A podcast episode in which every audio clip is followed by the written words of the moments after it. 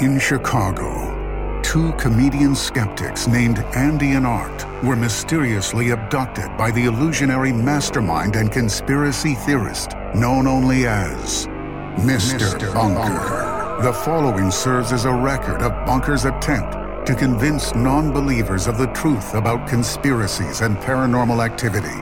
Andy and Art give an uninterrupted presentation and verdict on the plausibility of these offbeat topics, delivering what they call the, whole enchilada. Will Mr. Bunker convince these two skeptics any of this is real? Will it convince you?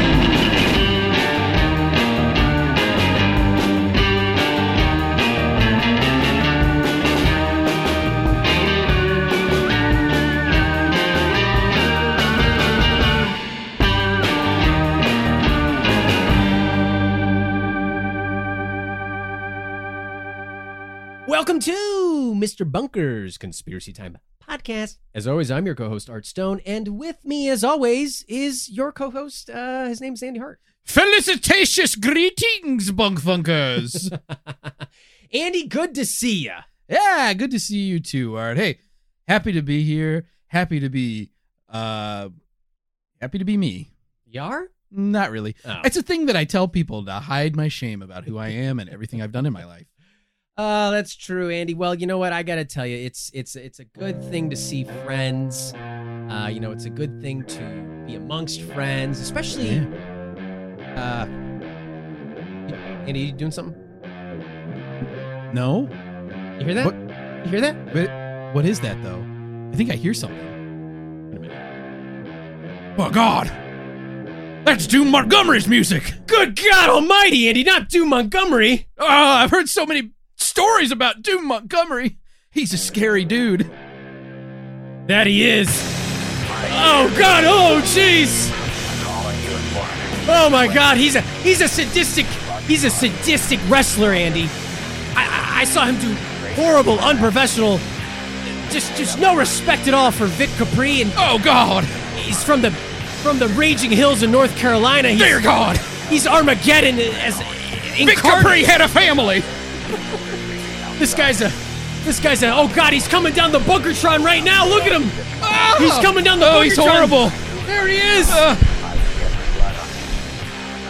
Now I only have a couple points to make, and I've been thinking long and hard while both of you bungled up my entrance, and I'm oh, not gonna th- I'm not gonna forget about that. You rest assured, I'm not gonna forget about that. So point one, Chicago style wrestling.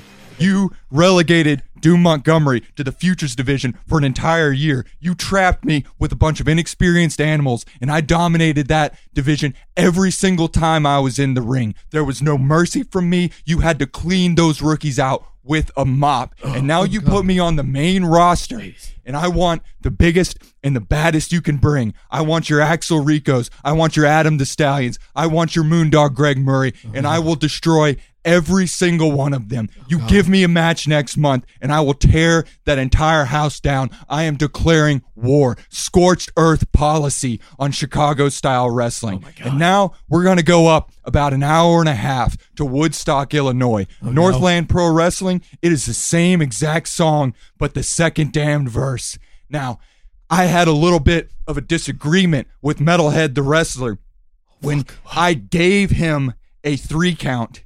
And instead of trying to finish the job like I wanted him to do, he walked away. He calls himself a killer, and yet he shows clemency. I'm a little bit puzzled about that. So instead, I declared a fight on my terms, a stretcher match. And you better pray, oh. Metalhead, that those EMTs get to you before I do, because there will be nothing left coming this August.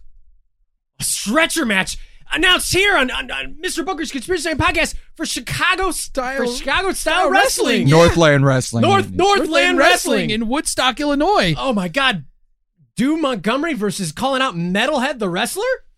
That is exactly the case. In Chicago style wrestling, I'm calling out everyone. Oh, shit, this guy's a sadistic freak, Oh, Andy. You don't want to see what this guy can do. This, his eyes scare me. uh, Mr. Doom Montgomery, you you you put down our equipment right now. That you have no right No, to no. you have no right to come into the bunker and and, and, and use our Take, equipment. take over this. Ah! No ah! Midwesterner Oh, has ah! the right to address me. Oh! Ow! Ow! Oh, ow! Oh, he's spanking Ow! us. Ouch! Ow. Ow! Head kick. Where's the chair? Where's the chair? Oh God! He's getting a Oh, steel God. bunker chair. Oh God! I'm glad I'm sitting on the open face toilet. Oh! Oh! Oh Oh! Art, Oh. you're getting re- beat repeatedly with a steel chair. Oh. God! Oh, it hurts, Andy. Oh, What are you two nerds even doing here today? we we got abducted. We got a, we got abducted by Mr. Bunker, and he brought us to the bunker, and then you walked down the bunker. I didn't tron. ask for your life Oh, story. fuck. Why are you here with headphones on talking? Uh, Well, we're doing a podcast. we were we were going to talk about doomsday predictions. Well, that makes somewhat sense, and because I, I I'm a little bit of a sucker for tales of fate, especially those you know, doom, doomed to eternal hellfire. I'm kind of interested. So Well, I'm well, maybe pull- if you'll pull me- stop beating us up, you could you could join us. Yeah. maybe if you started pulling me up a chair, Oh. Oh, Uh, we okay. could you use that chair you were beating Art with? it's a little bent, but I'm relatively comfortable now. Okay. Oh, so Oh, okay. Uh, well, bunkfunkers, we're joined by we're joined by Chicago uh, wrestler extraordinaire, I guess, and, and sadistic uh, striking specialist Doom Montgomery.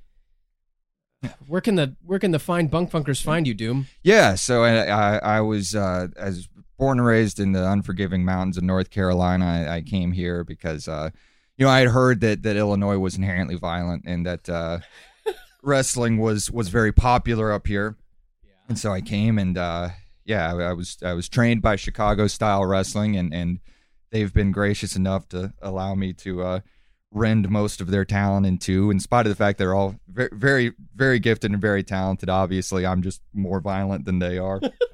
And uh, Jesus, you're sick. I res- wrestle sick man. wrestle also for uh, Northlands Pro Wrestling, where I will be uh, putting Metalhead in an ambulance next uh, Jesus. later in August. But uh, yeah, you can find me on Instagram at Doom Montgomery. Um, you know, social media is inherently degenerate, but uh, due to Hey, the so current, yeah, yeah, I mean, due, due due to our current environment, you know, you have to have one. So uh, yeah, Instagram Doom Montgomery, um, Jesus. and you can find videos of my matches uh, on on YouTube. Uh, I think uh, there's a Articulator SK has a few of my matches with uh, Lucha Libre Total and a few other companies. So uh, yeah, just uh, Y- YouTube Doom Montgomery and uh, come out uh, come out and watch me just just absolutely ruin people's lives. Um, Oh. Love to have you. And uh, you know, unless you don't like me, and then I'm. You know, we will have words afterwards. Oh my God! I'm chilled to the bone. Bunkfunkers, you don't want to cross this guy. He's sitting here in in in, the, in a very uh, Patrick Bateman style coat. Is there's there's what I think is might be blood. Is it's it- either blood or a very rich ketchup. Well, it's a typical, uh, you know, it, you don't want to use uh, reciprocating saws to get through tissue because it's, it Jesus. sprays everywhere. Oh, but why would anyone know that? uh, well, sadistic. you know, sometimes speed over precision, and My God. here I am. Well, Doom Montgomery, uh, sadistic wrestler, uh, vile, vile human, here with us today. I guess is going to join us. Bunkfuckers, we're talking about Doomsday. Doomsday I guess predictions and the technically, apocalypse. I guess technically it's Doomsday here Yes, so. on Mr. Bunker's Conspiracy Time podcast because we got Doom Montgomery here. That's uh, that's the only thing I can glean from this entire situation. Jesus Christ. Well, uh, Bunkfuckers, of course, if you can't wait to get to that topic, as always, you can check out the show notes uh, where there'll be a timestamp and uh, you can get uh, right to it. But first, I guess we'll try and uh, get to know Doom Montgomery a little bit better. We might regret this. We might regret this, but, uh, you know, not often that we get wrestlers in here. Yeah. But um, or any other human beings. That's true. So I guess, Mr. Montgomery, what we usually try and do is, you know, we like to talk to our guests a little bit about uh, what they think about the world of uh, conspiracies, aliens, paranormal, all things bizarre. Well, uh, you know, it's, uh, I've always been interested. I was uh, I was listening to some old time Art Bell uh, earlier today on Coast my uh, yeah Wow. on, on my my uh, sort of morning routine. I kind of you know, wake up around 4 a.m. and sort of troll various streets and things like that. But uh, you know, yeah, I, I was I was I, I always grew up with uh, conspiracies and aliens, and uh, you know, have always been very very fascinated by that, and you know, I've always been fascinated by uh, sort of pr- predictions of the ends of all things. So it's it's very fortuitous that I'm Yeah, here today. you do to your opponents, don't that you? that's it is yeah. Well, I mean, it's not That's a, it's not a prediction. It's a foregone guarantee. conclusion. But uh. Yikes. but no, I'm I'm I'm fascinated by by the, yeah the the inherent world of conspiracies. So yeah, I'm glad I uh, forced entry into here. Hey, uh, Mr. Montgomery, you ever seen a ghost? Have I ever seen a ghost? Um, yeah, every time I close my eyes, uh, oh, there's quite a few Yikes. that haunt me. oh, fuck. Well, um, listen, did you? Uh, I guess you know. You ever? Uh, what, what do you? What do you think? Do you think that there's? Uh, as far as it seems like, maybe you're more of a believer when it comes to the world of things bizarre and skeptical and strange. I mean, you yourself are a very strange specimen. Mm. Uh, I think you you you have a you you are you're full of yourself, sir. The way you think about yourself and the way you carry yourself up and down the Bunkertron and the other rings of this fine city. Um, but have you ever had any kind of strange, you know, UFO experiences? You ever seen a UFO? You any anything like that ever ever cross your path?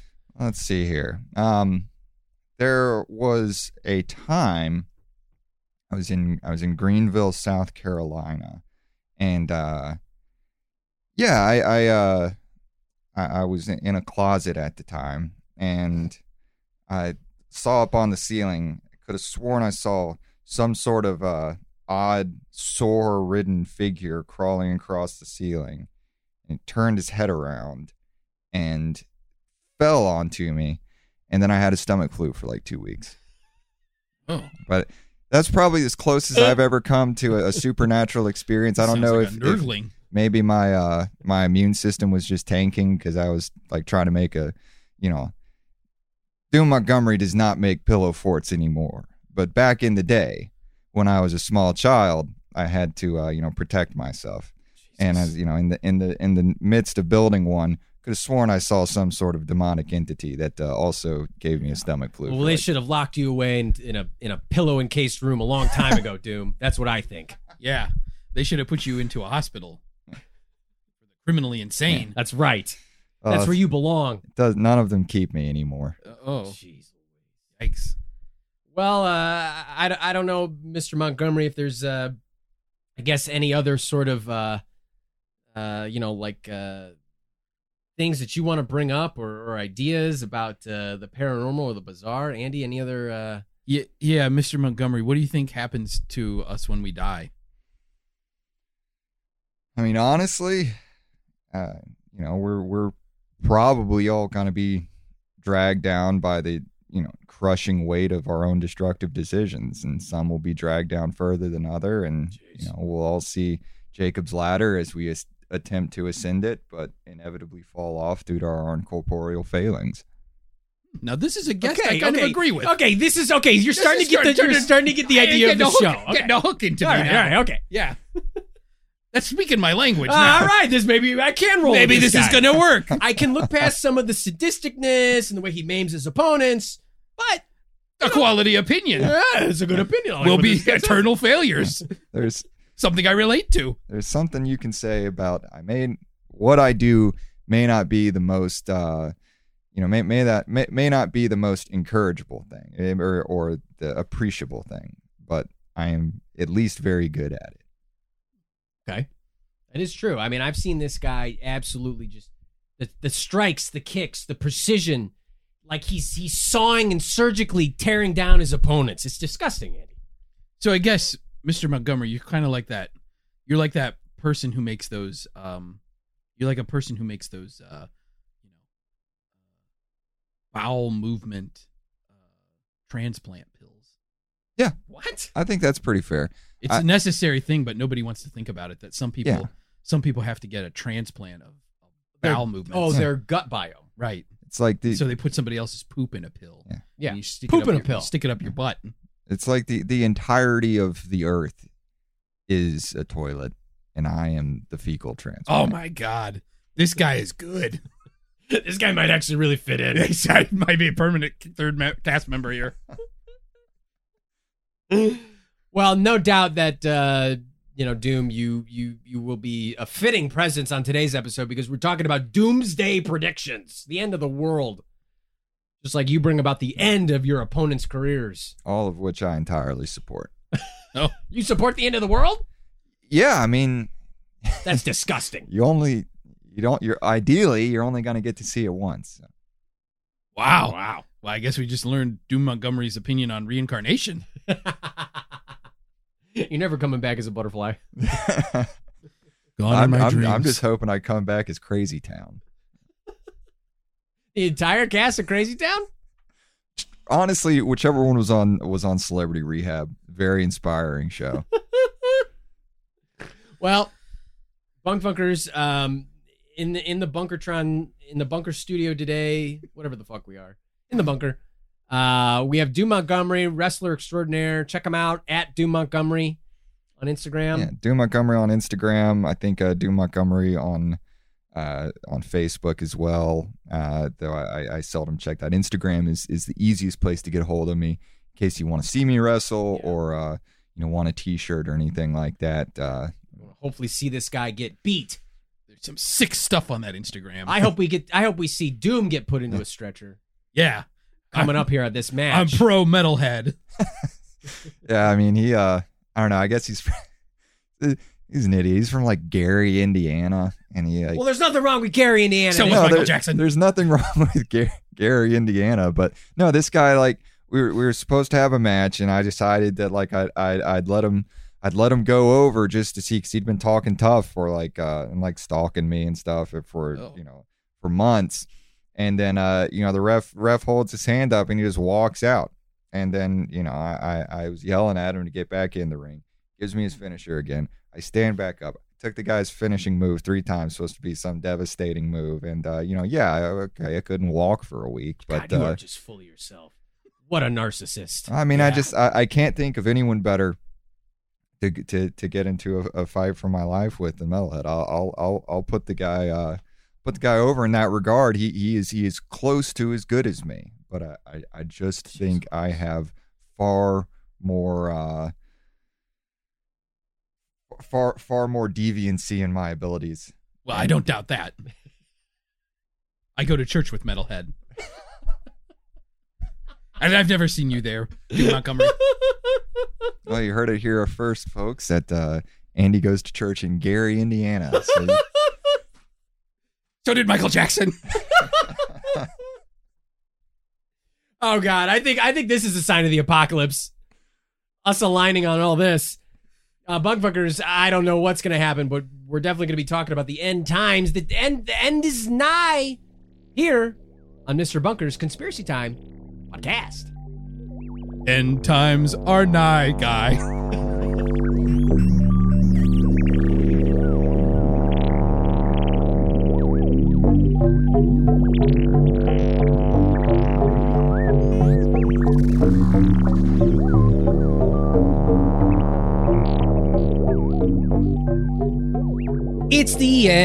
of the world as we know it, and I feel fine. Bunkfuckers, we've got the whole enchilada in his hands on Doomsday Prophecies for you today, and we couldn't think of a more fitting guest than Doom Montgomery. Hello, everybody. Uh, you know, if you see me uh, in the wrestling ring, I'll probably tell you that I hate you. But uh, I am, you know, I am thankful to be here right now, talking about one of my favorite things that I often discuss on various different holidays, and uh, you know, Social gatherings. yeah, social God, gatherings. sadistic. So You're a sick guy, dude. I'm thrilled to be here.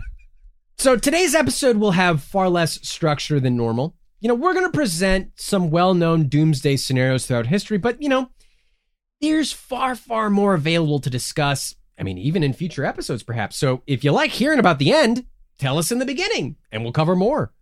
Um, you know, think of this as more of like kind of uh missing 411 or like some of those other topics where It's a very big tent topic. yeah, big. A lot of things can fit under this umbrella, but um, there's not as much of a thorough line of narrative. It's no real skeptic's take, other than none of this The- happened. The, none of this world hasn't ended yet. Yep. Yeah, just tell that. Let me let me go to the skeptoid take on this. Brian Dunning's going to say, "Well, the world hasn't ended, therefore we don't know how it's going to end." Yeah. Tell that to the Millerites. They're still pissed off about the whole thing. Oh, jeez. Oh my God. I don't know what the Millerites are. They, they were, I, I guess they're, uh, they've grown into several different churches, but yeah, they thought the world was going to end in like July of like 1788 or something like that. Wow. Well, they are not covered on today's topic, but maybe they could be covered on a future one. Well, I, I'm sure there's someone that's like, con- like, you know, colonial American history fan that's just crapping themselves right now with like we how have a lot of those how colonial much- American history fans. Oh, I thought you meant fans that crap themselves. that too. I apologize if I butchered it. I remember it from civics and econ. Uh, I'm more familiar with the Miller Lites.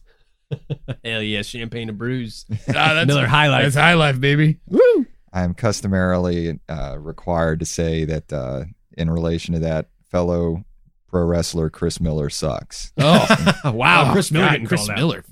Fuck you, dude. Um, Doomsday predictions, aka Apocalypse Now, are estimations of the end of this physical world. They tend to come in two flavors religious or apocalyptic. Yum.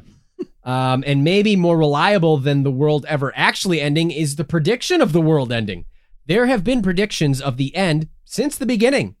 And if that ain't the Andy Hart POV, then I don't know what is. Yeah. I agree with you, Art.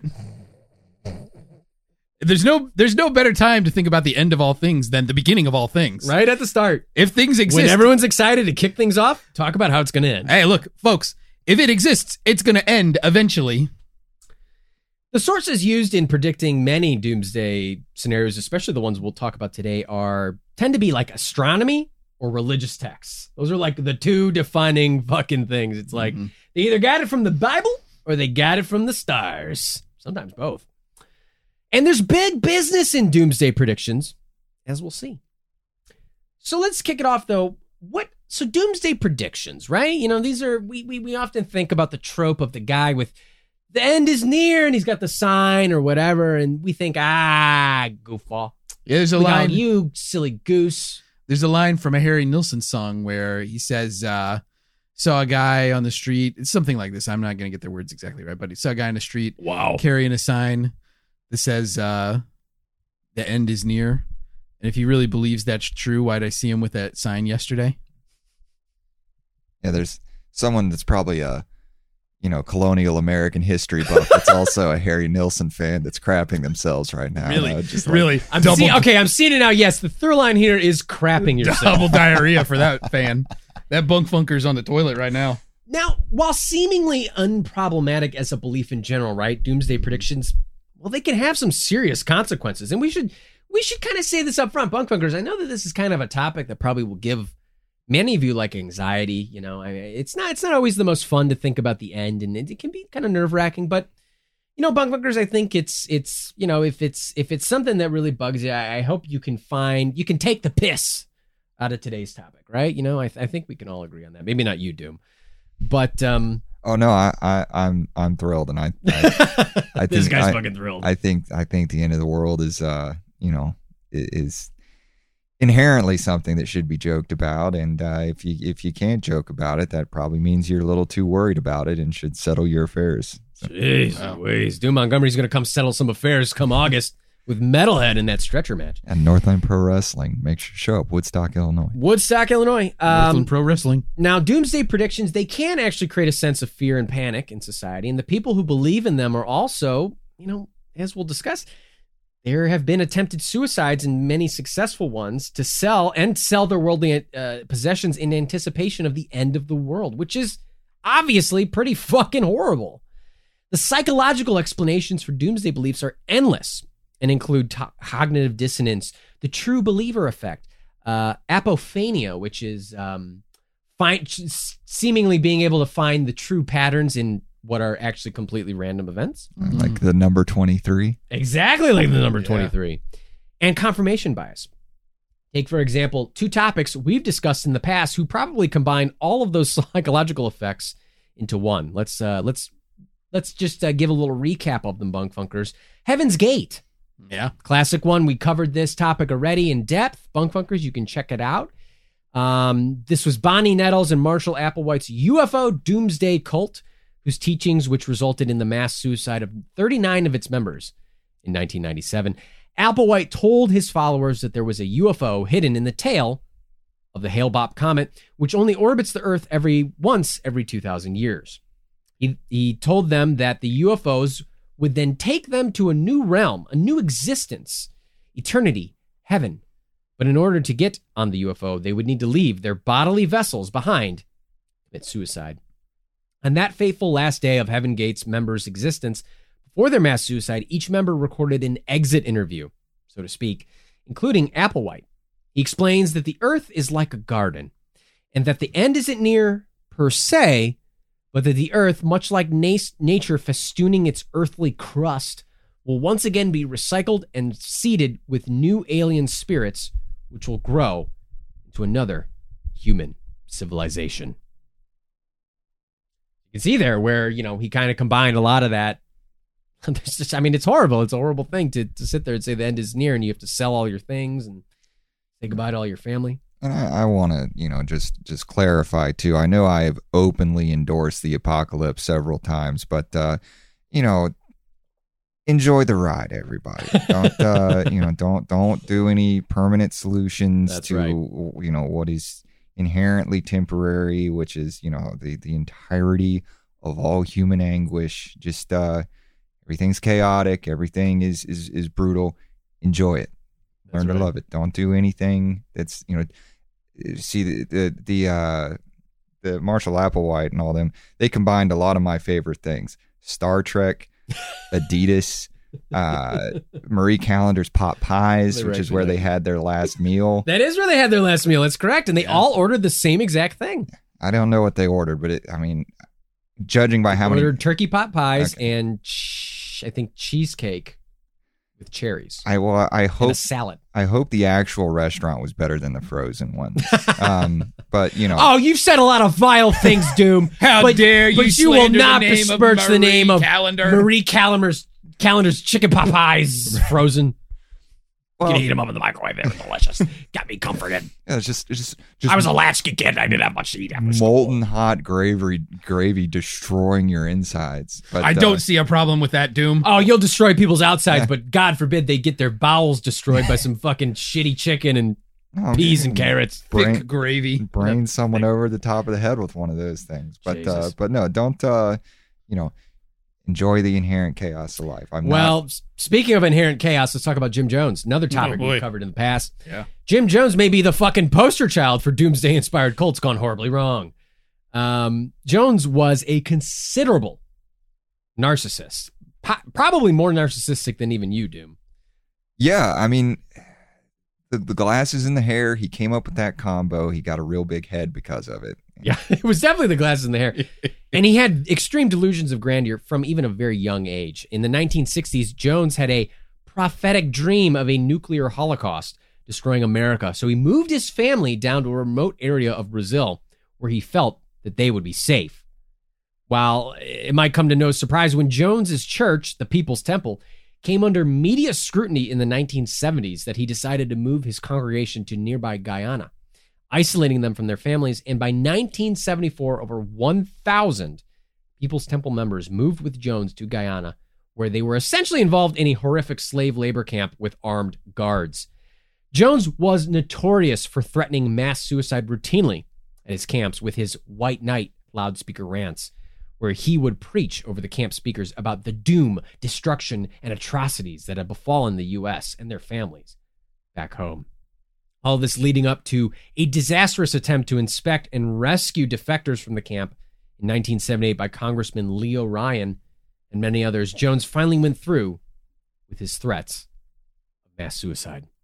So we can see where, while a lot, many of these doomsday predictions are funny, they're goofy, they're silly, um, we can point fun at them, we can laugh at them, there are some inherent serious consequences for really falling prey to this kind of thought and belief. Yeah. And um, yeah, Yeah. There's definitely a human toll to some of these far out theories about the end of the world. right. And not even well founded theories about the end of the world in most of these cases. Well, I mean, Very obviously much. the world hasn't ended. Very so- much so. And I mean, let's let's maybe you know, segue over to one that is a little bit more fun to talk about, but maybe it wasn't at the time. It's Y2K. Any fun Y2K memories to share? Andy, obviously you were you are one of the older COBOL programmers that were hired to fix the Y2K bugs, isn't that right? Right? Yeah. You're like about 80 years old. Yeah, yeah. At the You've been coding for a long time. I mean, when they told me there was a Y2K bug, I was like, I don't know why you're calling me. Get the raid. spray those computers with bug spray. Uh, but seriously, what I was doing on Y2K, and I What were you actually this- doing on and I Y2K? remember this very fondly. I was in the Bahamas with my fourth wife, Charlene, and we were on our honeymoon, second honeymoon. We had just gotten divorced and remarried. No, I was I was a teenager. I was at home. Uh, I was on my computer on my dial-up internet connection. I was playing Age of Empires 2 online with my friend Sean, and Shout out, Sean. uh, and we we had a stable connection as it turned into midnight, and we we didn't have any disruption to our Age of Empires multiplayer game. One hand on the mouse, one hand on your dick. Yeah, I did think those nights in that game were pretty hot, and I would jerk off to them. But do you guys remember the lead up to Y2K? I mean, do you I was remember- mostly interested in the horses, to be honest, as a teen. That's, that's the sound the the, pra- the preacher makes in that game. Can you confirm? Is Doom correct? There it is. There that's it is. the uh, Yeah. that's the original Age of Empires Doom. This was the Age of Empires 2, Oh, okay. the medieval version. Oh, Oh wow, Doom getting schooled. yeah. Dating myself. Um, but do you remember the lead up? Just to like me in Y2K? high school. All right, okay. Got a couple of clowns here. You remember the lead up to Y2K though? Any any thoughts? People were freaking out. Oh yeah, and I'll tell you what. As a as a teen, I didn't fucking understand a bit of it. Really? I was like, hey, what? The computers, will, clocks will go. I don't know. Now, as an adult, I kind of get the idea that Mhm. it's like, oh, okay, well, the programming of the computers that fix the date, you can dates can be represented as a string of numbers, and they only Well, build don't- in. you're giving away the whole fucking thing. Oh, The whole fucking topic. well, you asked me about it. Just because I know things doesn't mean I can't say them. Doom, I might have to have you make a stretcher match with this guy later on. later on. Doom, do you have any memories of Y2K? Uh, you any Yeah. any you know what what you remembered about that? Were you scared? So I, I grew up on the side of a mountain, um, and uh, you know, In a my house? my in, in a house. Uh, Okay. my my dad, uh, you know, uh, there were there was a lot of stockpiling going on, uh, and over a, a typically reasonable man, but still was was stockpiling things you might need in case of uh, global economic collapse. But, Wow. Uh, Oh. you know it it, it was it, I, I I only really thought it became serious once I saw them starting to sell stuffed animals at the mall uh, surrounding the Y2K bug. And that was mostly as, you know, let's see, as the eight year old that I was, that was most of my recollection of it. But I also didn't fully understand that uh, y- computers uh, had taken such a hold on our society. Like my concept of, of the world ending was was like, you know, the the the, the bombs were gonna drop, Right. or Mhm. another, you know, the the omnipresent childhood fear of whatever got the dinosaurs coming around for round two. Mm. But uh, Very true. I don't have any any strong memories of it. I was a little too young to really recall Y2K very briefly, but I mean, it did freak out a lot of people. And you're right, Andy. Uh, Y2K began as a recognized error in mainframe computer programming. Essentially, to non eggheadify this for you beefers out there, computers back then, well, memory space was fucking precious. And so dates, like like you know month day year were often uh, recorded with the year represented with only two numbers so 1952 would just be 52 the 19 was assumed right these are old school mainframe computers this was all well and good through the 50s through the 60s through the 70s They all they all probably thought that the world would end before the year 2000. Probably. or they just had no concept of like how memory would work with these computers. You know, everything was so precious. Computers used to be the size of rooms. But then as early as the 1980s, programmers were kind of like, uh, hey, this whole computer thing is still going on. What happens when we get to 1999? And what are we going to do the next year? 2000. Won't the date roll over and the computer will think that the year is uh zero? 1900. Well, people were too busy doing cocaine and listening to Huey Lewis and the News' new smash hit four to care. You know, they were really a little bit too new wave for me until they came out with with four. Oh God. oh God. But by the 1990s, eggheads in the computer industry really started to get concerned. They were like, "Hey, this thing's uh, this thing's coming." Yeah, like John Really? Romero and John Carmack are just Sure. programming Doom and also Who raised the alarm first on Y2K? I don't know, nerds in the 80s, like computer hardware nerds, like people who were. This was you got to remember, computers were not a household thing even at this time. So this was, I mean, they were becoming it more and more, but it was like understanding of computers was not, you know, this was really more of the tech industry. And I mean, they had a good reason to be concerned. They, the thing is, the computer industry rationally mulled over the problem and pondered whether it would affect very important things controlled by computers like industrial control systems, ATMs, security systems, operating systems, and banking software, especially. They knew that this rollover wouldn't affect the already stored data, right? That's that's what really, you know, well, here I should say, only the program's ability to record new data where a date and time were key to that record, right? So like if if you already had a record in a database stored as 1962, you know, that was a big the, the Y2K thing would not affect that. It's just can this program recognize that when we go from 1999 to 2000 and I start to store data, am I going to run into a problem? New data was the problem. Well, the general hmm. public didn't know what the fuck this egghead shit, shit meant, so they looked at it and they ran with it. This became a national security issue. Nuclear warheads would explode because it was in the 90s anymore. Evangelicals said it was the end times.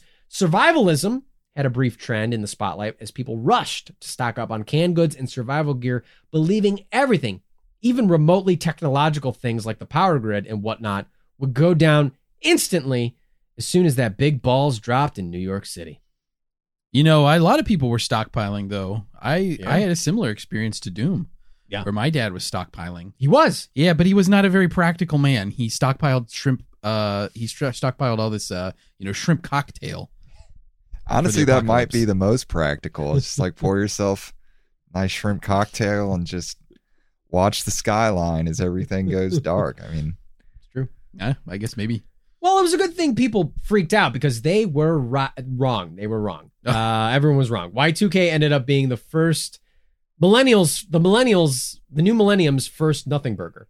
Uh, what really happened was the eggheads got together and Tedious poured over legacy software and fixed the daytime formats in the code. Oh, baby. But the old COBOL programmers, woo. COBOL was a old and very early mainframe computer language, and a ton of bank software was written in COBOL. Oh my god. Oh, that legacy software. Among others, and these motherfuckers made a fucking dime on the Y2K because like these dudes were old, they were retired by the time this was happening. They were chilling at home. Banks are calling them up like, we need you to fix this Y2K in the software, like, because we're still using mainframe, we're still using COBOL. And they're like, Jesus fucking Christ, I'm fucking retired. I don't want to fucking do this. They charged outrageous fees, didn't matter, paid them anyway. Motherfuckers came out, fixed it. Man, oh man. This is some thrilling action. I would love to see a movie about Y2K. I mean that was probably their World Series, so like they'd oh, probably Oh, yeah. they'd probably been like these these these fucking new jacks coming around like talking about their new programming language like you know windows and and you know now they need the old guard Yeah, you fucking losers with your basic and your Fortran and all that. Good old COBOL. Now, don't get me wrong, there were a few little minor hiccups here and there. The scariest thing being the malfunctioning of some alarm systems at a Japanese nuclear power plant, but it was not worldwide chaos. Why? Well, the only things really affected by Y2K were the old pieces of software that no one used anymore but had to be released to be Y2K compliant. Those were the only things that really like broke. And it's like no one gave a fuck. So remember back in the day, software used to be released and that was it. It was really that was the software. Like if it had a bug, oh well, you better wait 5 years for the second version. Like Yeah. it had a bug, like that's it. So, you could download some patches for some things, sure, but but you know it wasn't really. routine. Yeah, you could get a two megabyte floppy disk, and Right. you know, may, maybe that had enough data on it to to fix. anything that was worth fixing went and got fixed, right? Banking software, industrial control systems, alarms, all these things. But hey, Y2K actually arguably was kind of a kind of a good thing. It forced the entire world to get prepped and make sure that they were writing good, functional, scalable code and reviewing their disaster preparedness systems. So shout out to the eggheads who spent an insane amount of time poring over legacy code, changing one little line so that date times were stored compliantly. Clap, clap, clap, clap, clap, clap, clap, clap, clap, clap, clap. clap. Um, let's move on to another doomsday scenario here. The Mayan calendar Oh in baby, 2012 apocalypse. Oh yeah, now we're getting into uh, college gr- or uh, high school girlfriend territory here with uh, the 2012 starring John Cusack. John Cusack. Yeah, wow. Uh, we covered- very own. We covered the Mayan calendar in 2012 pretty extensively on our The World Ended in 2012 episode. You should go check it out if you haven't. it's chock full of disaster goodness. But the essential little soundbite that you need to understand this one is that the Mayan calendar recorded a really long length of time they called a Baktun. In their calendar system, Baktuns only went up to 13.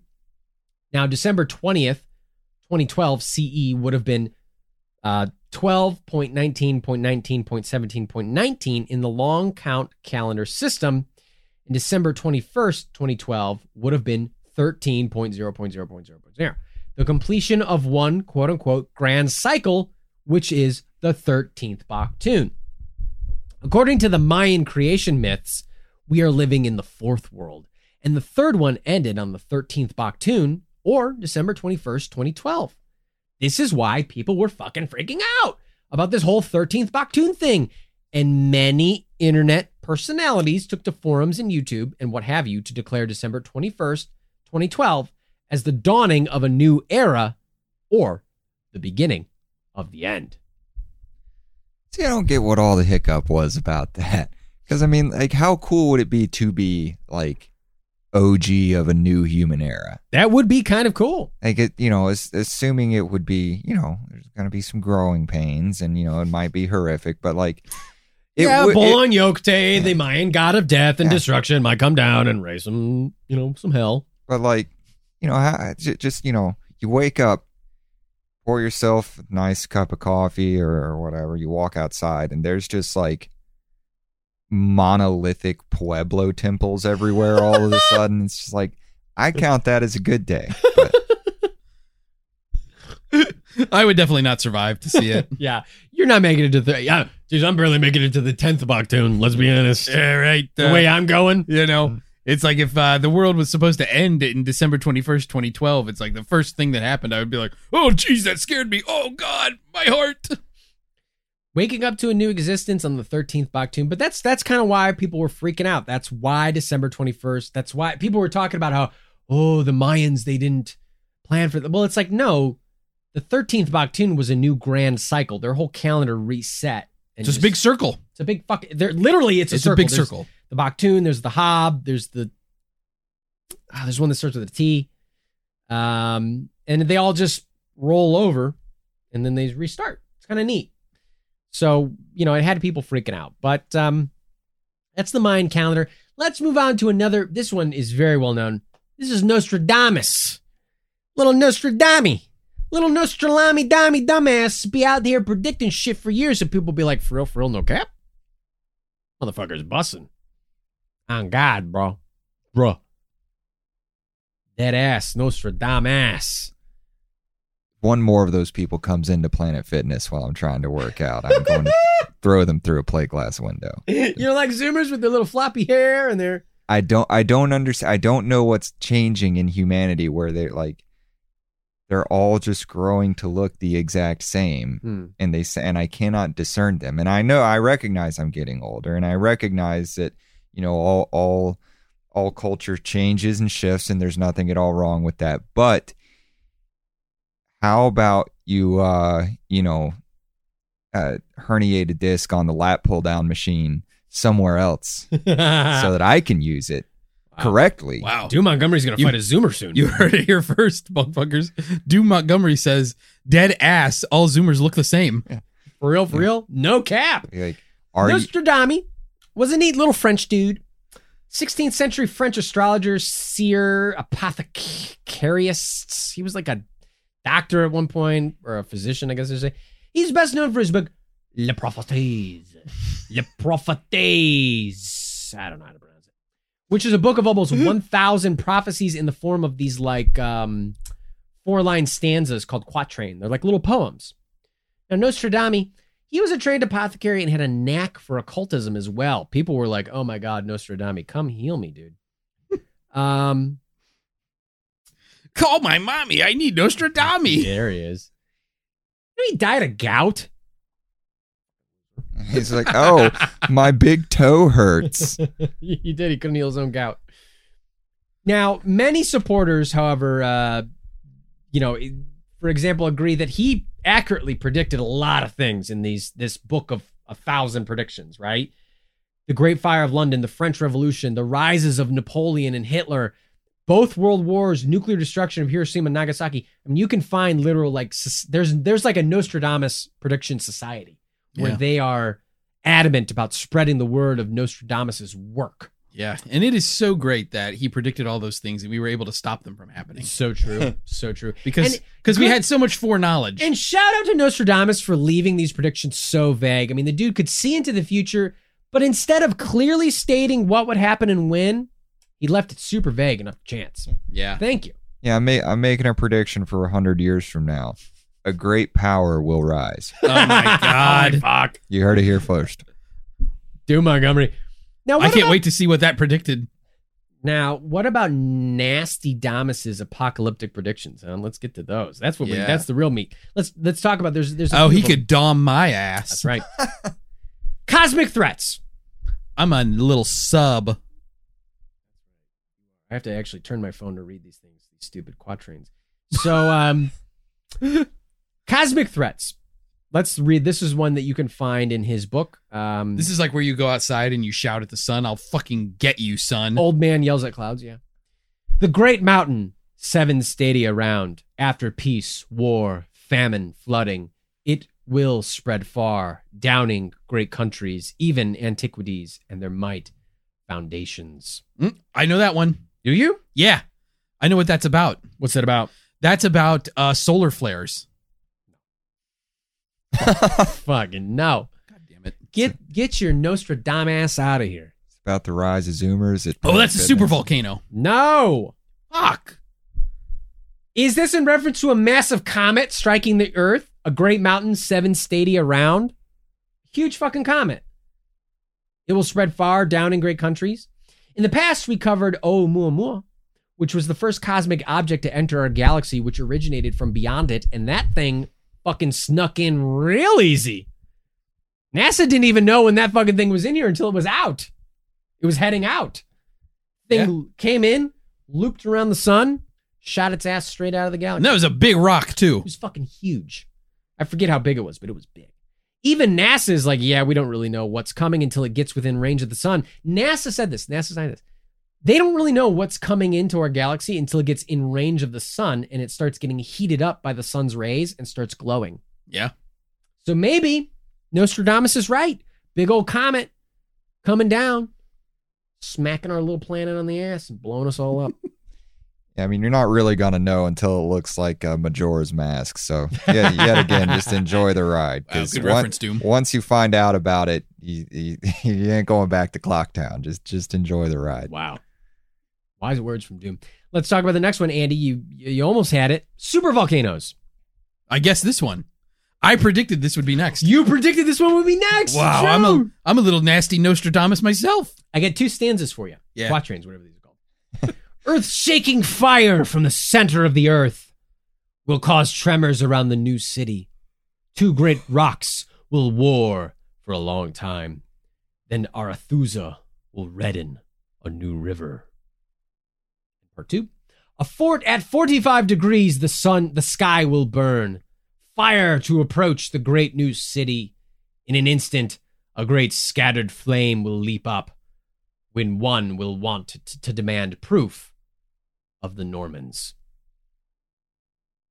Now, could this be a prophecy of some super eruption blanketing the sky with volcanic ash? And what is this new city?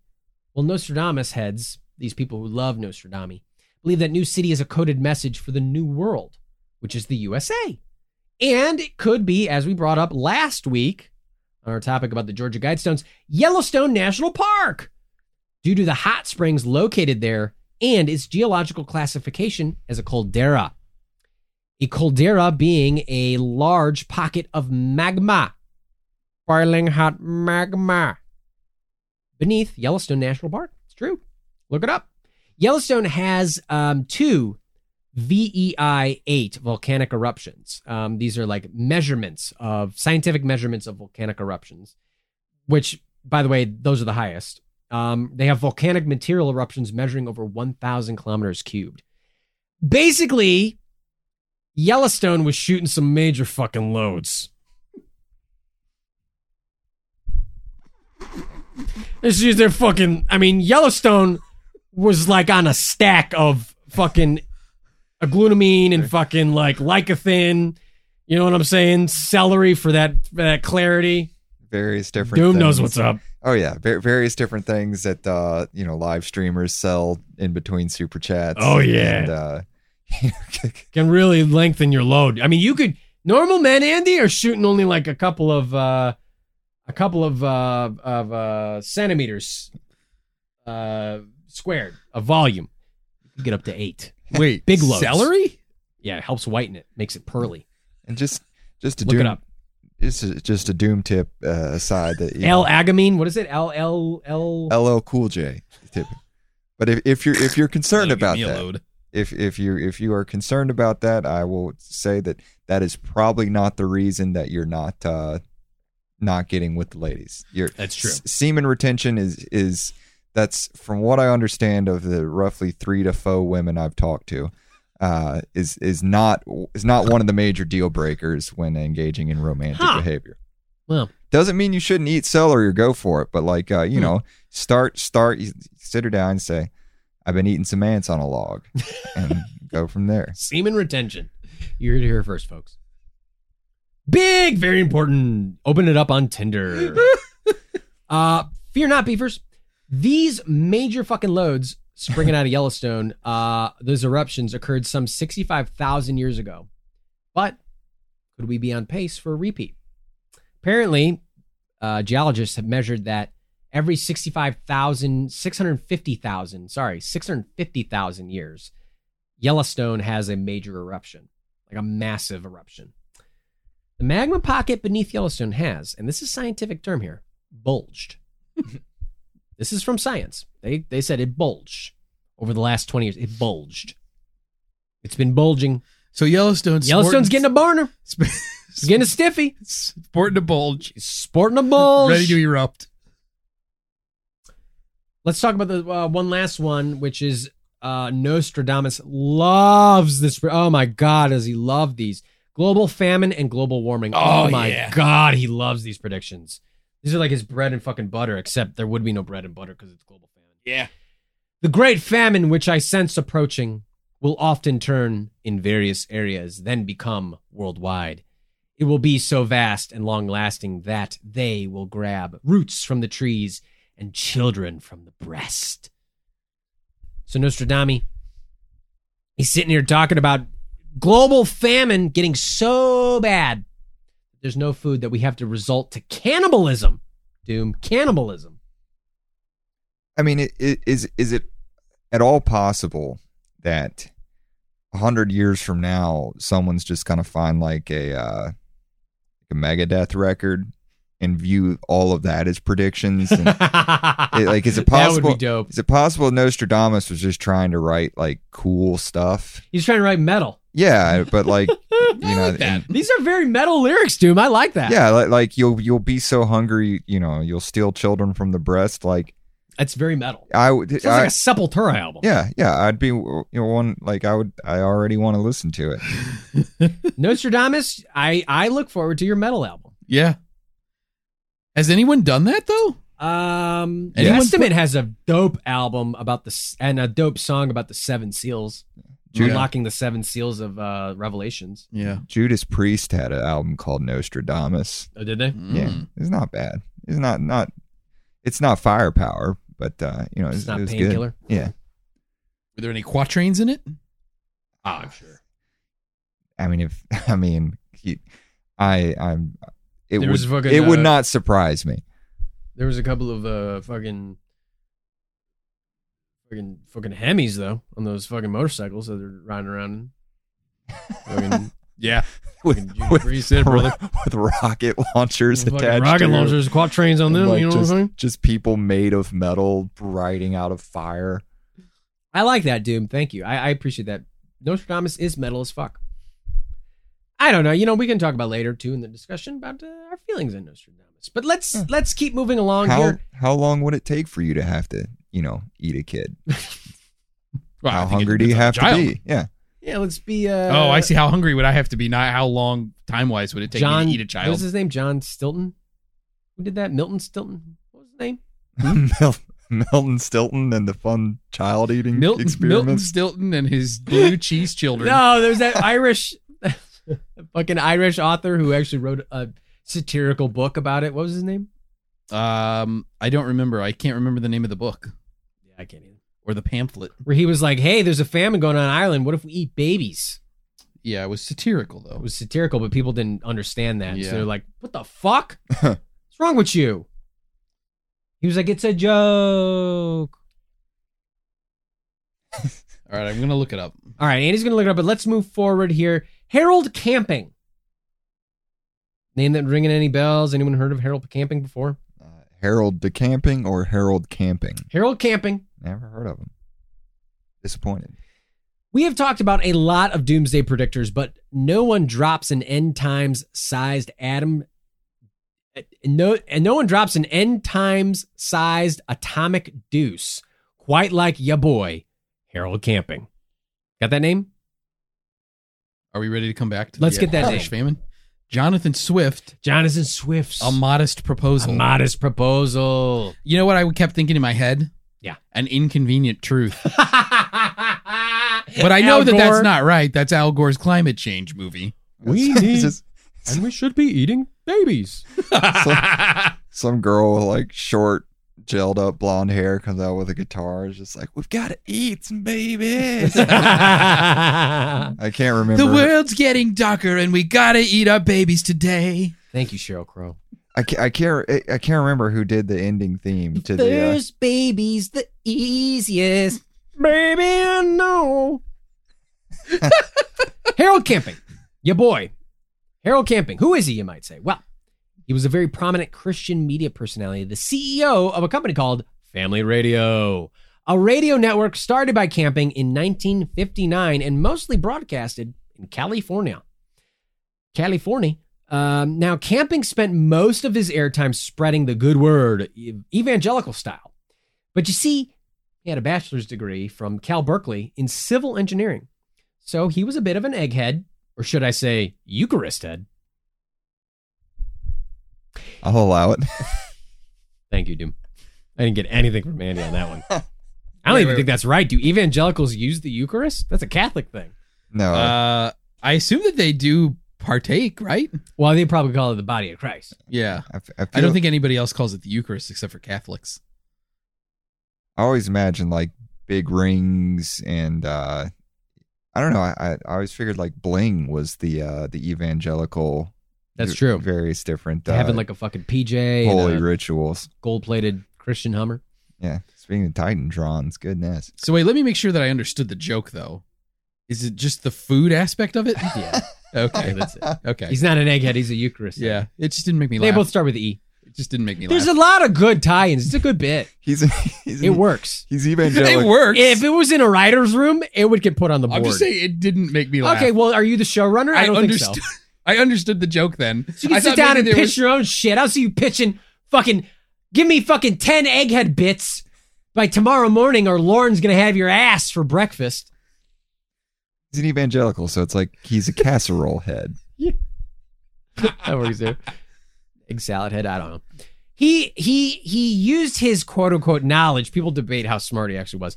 You know, he's one of those things. He's like, well, I've got a degree in Cal Berkeley, but he's like, he never used it. He wasn't actually a civil engineer. That's like me having a degree. Nobody, everyone Right. can tell on his face that I'm a moron. he used his knowledge, quote unquote, of engineering mathematics to develop a mathematical system that he claims can interpret biblical prophecies. And then Harold first claimed he knew of the end time, which was going to be September 6th, 1994. Oh fuck! I do remember when the world ended. That's right. Then, September 6th, 1994, came and went. And he modified his prophecy to claim that September 6th was the day that God removed his Holy Spirit from the earth and that nobody could be saved after this date and that God was calling all those already saved to exit organized churches. Oh, Then in 2010, he changed his predicted date for Jesus to return to the 21st of May of 2011. So he's already changed it like three fucking times. yeah. Now, Harold and his followers prepped, and they prepped hard. You you're you just made a fucking smirk. You made a smug little smirk. You're sitting there so smug. Bunkfuckers Andy's got his little arms crossed. He's smirking. Huh. But wait, Andy, they prepped hard. Since the world was ending, Camping let his listenership know they would no longer need their money and his followers donated in droves. Altogether, Family Radio amassed, I shit you not, 100 million in advertising Wow. to fund the spread of the word about the end times on May 21st, 2011. So they gave up all their worldly possessions to buy advertising space. Hang on, Andy. They used a lot of it towards advertising. That's how much they amass in total. Thousands of billboards were erected. News stations picked up the stories. Park benches. A caravan of vehicles drove around the country promoting the rapture. Um, and not and, and other nonsense was dispatched out of Oakland, California, and quickly infested various cities throughout the U.S. and Canada. Hundred million. Good thing too because Harold Camping was ra- wrong. He was wrong. But not really. You know, funny story about the apocalypse. Here's what happened May 21st, 2011 came. And then May 22nd arrived. And people were, uh, well, they were a little peeved, I gotta say. I mean, I gave a lot of fucking money to this thing. And uh, I woke up the next day and uh, there's no end of the world. What the fuck, dude? Harold went into hiding, but they confronted him at his house where he well, was. why would he hide in his house? I know. He's not in hiding. He's an old man. He's like very old at this Yeah. point. Well, obviously, it very started old. in 1959. This Yes. is 2011. So he's kind of, you know, relegated to his house. He's not really going anywhere. He was quote unquote flabbergasted that the rapture did not occur. Here's what he said Give me a day. No interviews, please. I've got to live with it. I've got to think it out. So uh, they nightly, the, the, his followers nicely put down their tar and feathers and they let Harold think. Wow. Well, you're either right or wrong on that one. He's got to think, Doom. He resurfaced on Monday, the 23rd of May. How many days was that? One day? Yeah, one day. Okay. He took, he said, give me the day. Gotcha. and claimed that the 21st had actually been a spiritual apocalypse, not the literal one. See? So on May 21st, Jesus was secretly here, judging people, judging everyone, and he already decided who's a VIP to get into heaven and who isn't. And the fire and brimstone and the end times and shit would all happen on October 21st, 2011. For real, for real, no cap, but like for real, for real. Okay. Was uh was Harold Camping and his stuff the uh the basis for that Left Behind book series? It might have been. It might have been. I love those books. Oh yeah, Maybe. never read one. I read a few of them. I saw saw a brief part of the movie starring Nicolas Cage. I didn't see the movie either. I didn't either. yeah. I had all those books at my house as a kid, and I never read one of them. Well, here's the thing, guys. So, secret spiritual apocalypse, great fucking. What a great way to get out of getting in trouble. Oh, He's like Chef's uh, kiss. Hong Min Chen, the, right? The, the Shen Tao. Chen Tao guy. Yeah, oh, it was a spiritual apocalypse. yeah. Sorry. It's like, ah, fuck. Well, October 21st came and went too. And, well, then Harold really went into hiding. He died of a Back stroke. in his home. Oh, Yeah, he, Oh. he really went into hiding. He died of a stroke not too long after, at the age of 92. The damage was done, though. Um, some pretty heinous things occurred afterwards. One woman attempted to, you know, kill her own children in preparation for the rapture. A 14 year old from Russia uh, took their own life on May 21st to enjoy, avoid judgment. Countless followers were fleeced of their money, including Robert Fitzpatrick, who had spent $140,000 of his life savings publicizing Camping's bullshit. With no refunds after he was proven wrong, people were led to believe it was just a large scam. One of the largest religious scams in history, mind you, just to get people's money. This seemed to be backed up by reports from Harold's own ministry that that that showed that they retained all of the cash and assets at normal levels before the rapture, and workers still planned business as usual for the following week. Wow.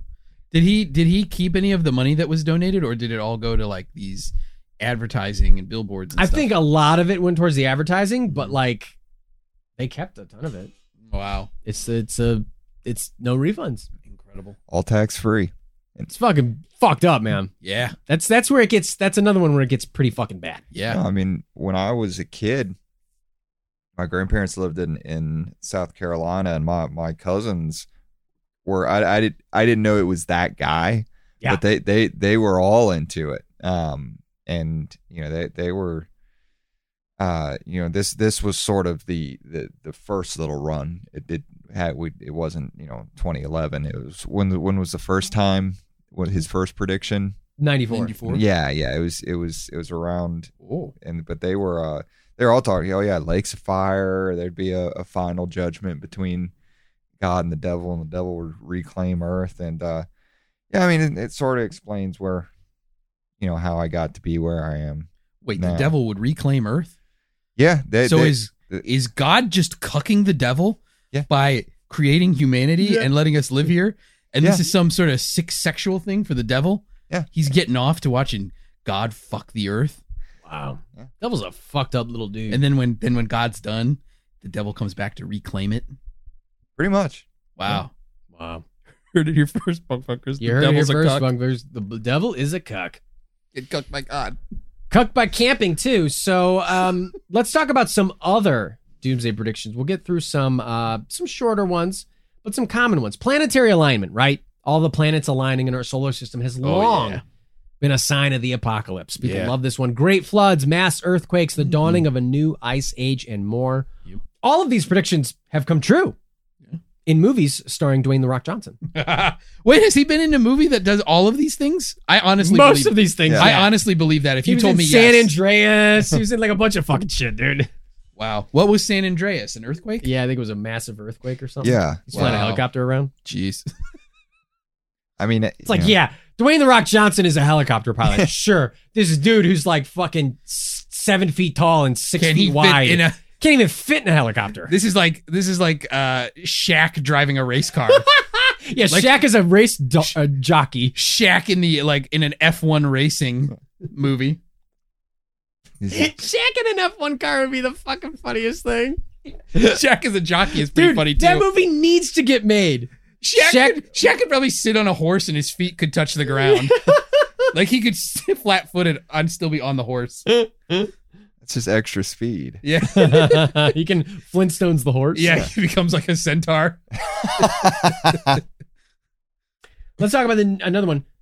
I just saw Halley's comet. ah yes shine down and related uh, apocalypse Yeah. Halley's Comet passes by the Earth approximately every 76 years, but its nearness in its approach in 1910 created fear that it would destroy the planet either by a celestial collision or through the poisonous gases it was rumored to contain.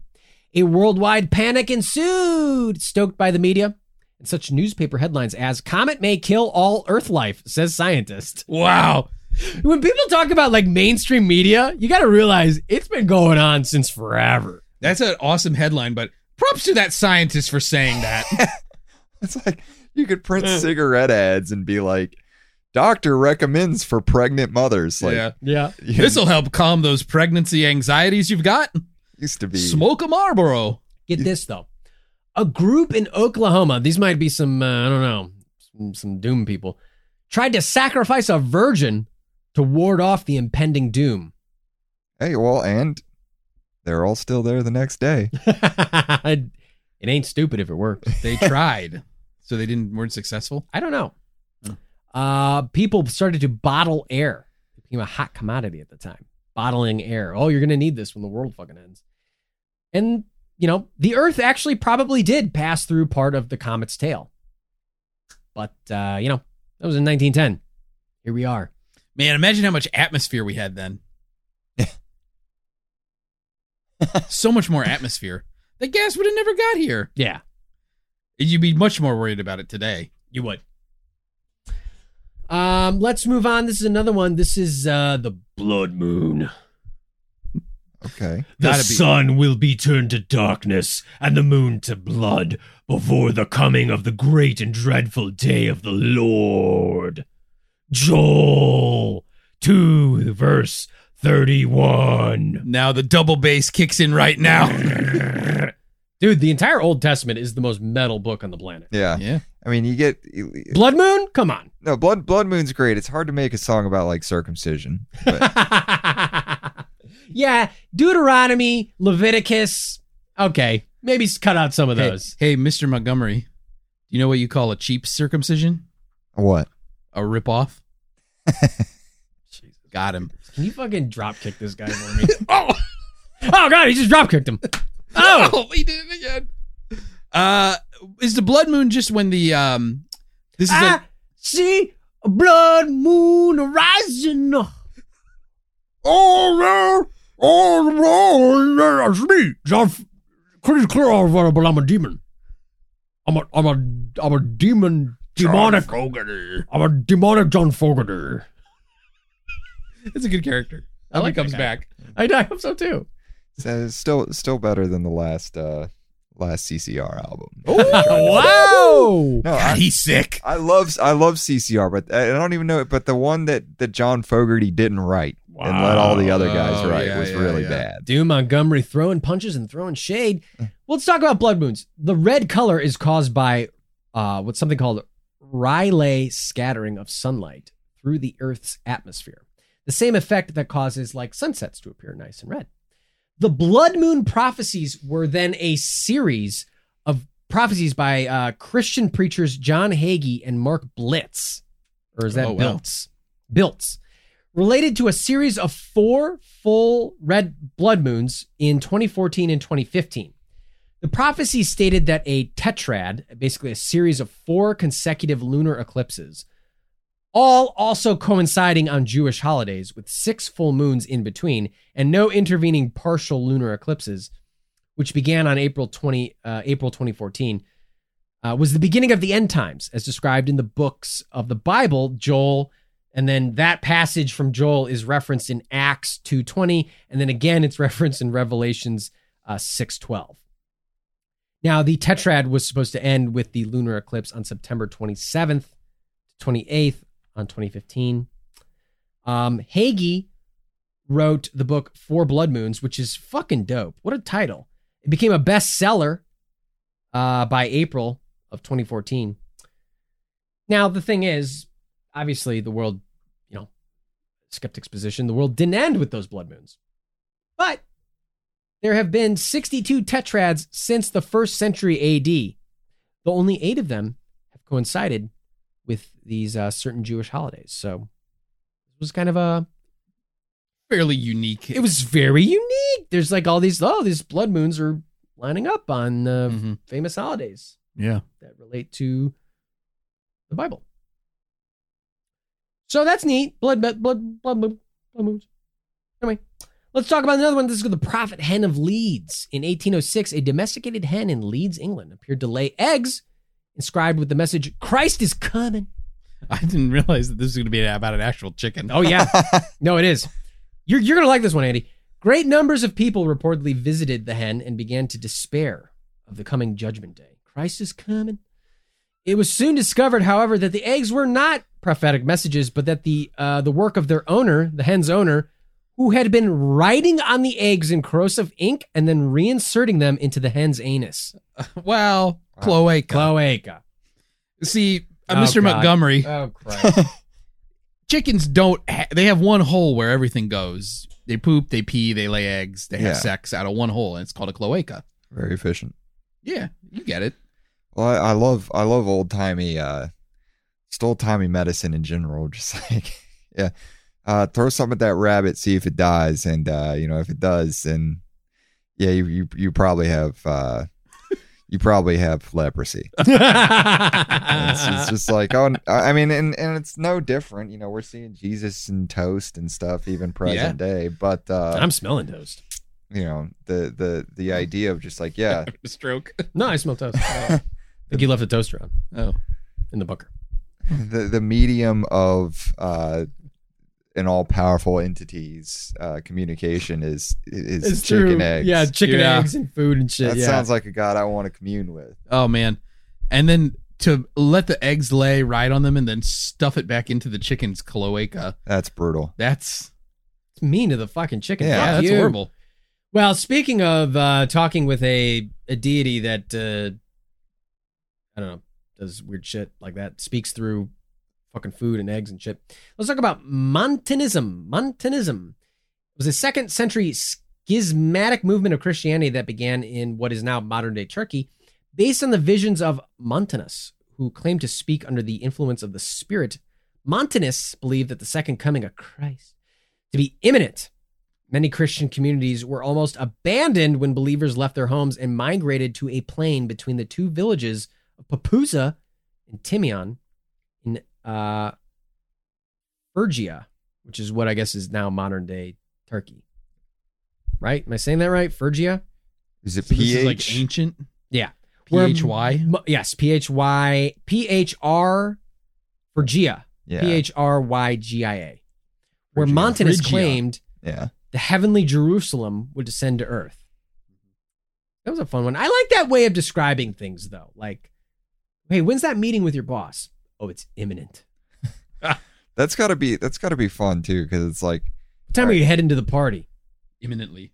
Imminently. he said it was like second century. So Christianity's only been around for like a hundred years at this point. Yeah. And it's just like, no, we're just a little flash in the pan religion. like he's come back and, and He's know, coming back. Yeah. Yeah, it is kind of funny to have a schismatic movement already. Right. This church is barely established, and then people are like, "No, this is going. This is already off the rails. this is already gone too far. Yeah, like Time for a schism." that Justinian guy, you know, I just I don't know if I buy into it.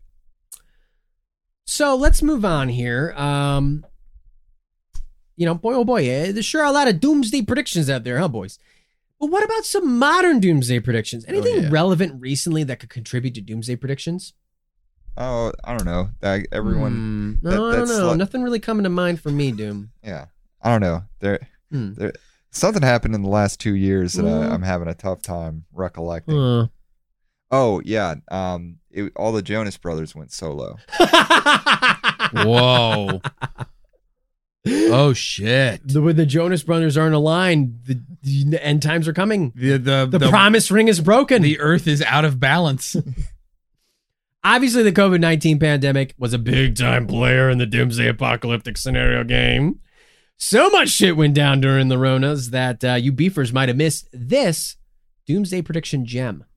Sylvia Browne was a relatively unknown psychic author. You hear about this, Andy? You're nodding your little head. oh, I'm just nodding at Sylvia Browne. Okay. was a relatively unknown psychic author who published a book in 2008 titled End of Days Predictions and Prophecies About the End of the World. Here's the passage Quote In around 2020, a severe pneumonia like illness will spread throughout the globe, attacking the lungs and bronchial tubes and resisting all known treatments. Then later it said, almost more baffling than the illness itself will be the fact that it suddenly vanish as quickly as it arrived, then again 10 years later, and then disappear completely. Wow. Wow. That's the most accurate thing I've ever heard a psychic say. I know, right? Browne herself passed away in 2013, so she never got to see her prediction come to fruition. But during 2020, her book shot up to number two on the Amazon nonfiction chart. Pretty fucking crazy. I think that That's was pretty accurate. was it Sylvia Browne, the TV psychic, or was it Miss Cleo that went on Larry King and was tr- with uh, James Randi trying to take him up on his million dollar challenge? And um, It might have been. I don't know. I don't remember. I think it was Sylvia Browne. Could have been. Anyway, She might have been one of them. I wish it would disappear as quickly as uh well, yeah, she Yeah. kind of whiffed on that. yeah. That's true. She did How- whiff on that. How that. funny would point, Doom. how funny would it be? you just wake up and and, and Anthony Fauci's just like, I don't know what happened. It's gone. It's fucking gone. But, uh, COVID is gone. I don't know where it went. It's like, yeah, you know, uh, we're we're uh, called a press conference because that thing is it's it's out of here now. Get me a plate of gabagool. I got a long night ahead of me, okay? Hey, Chihuahua. COVID. Oh, it's me, Anthony Fauci. He's a hard-working Italian. Okay, you gotta put some respect on his name. Those are the funniest fucking memes on the planet. Is people writing in uh the Sopra- someone wrote a spec script for like the Sopra- a Sopranos episode that takes place during COVID, and it's the it's just the best fucking thing. it's the same. It's almost as funny as the Seinfeld 9/11 episode that someone wrote a spec script for, which is Yeah. equally as funny. Bunkfuckers, look it up. He's a he's a respected Italian. In this house, we respect them. All right, let's move on again. We're getting close to the end of the episode here. Don't worry, Oh, not the end of the world. Not the end of the world. David Meade. Let's move on to David Meade, if that is his real name. David Meat. Meade. Oh, so, so Oh. Oh there- wait, there's a business. There's a business that man could go it's into. not. David Meat. Oh, I just think that'd be a funny name. he's never disclosed his real name. David Meade. Oh, I don't know who David Meat is. I don't if know it's either. Someone I'm you're just- wrestling. I, I think it could. I think it would be a. I think I ran into a David Meat at a truck stop. Yeah, it'd be a fun name to have, especially written on various different bathroom walls. We gotta complete with Slim Jim. fucking David Meat. My sticks aren't in any gas station in America.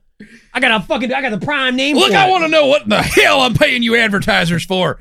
Here I am, an honest, hard-working butcher and farmer, David Meat, out here selling my beef sticks, and by God, Slim Jim is taking over the market. You even got fat pork ahead of my beef sticks in the markets.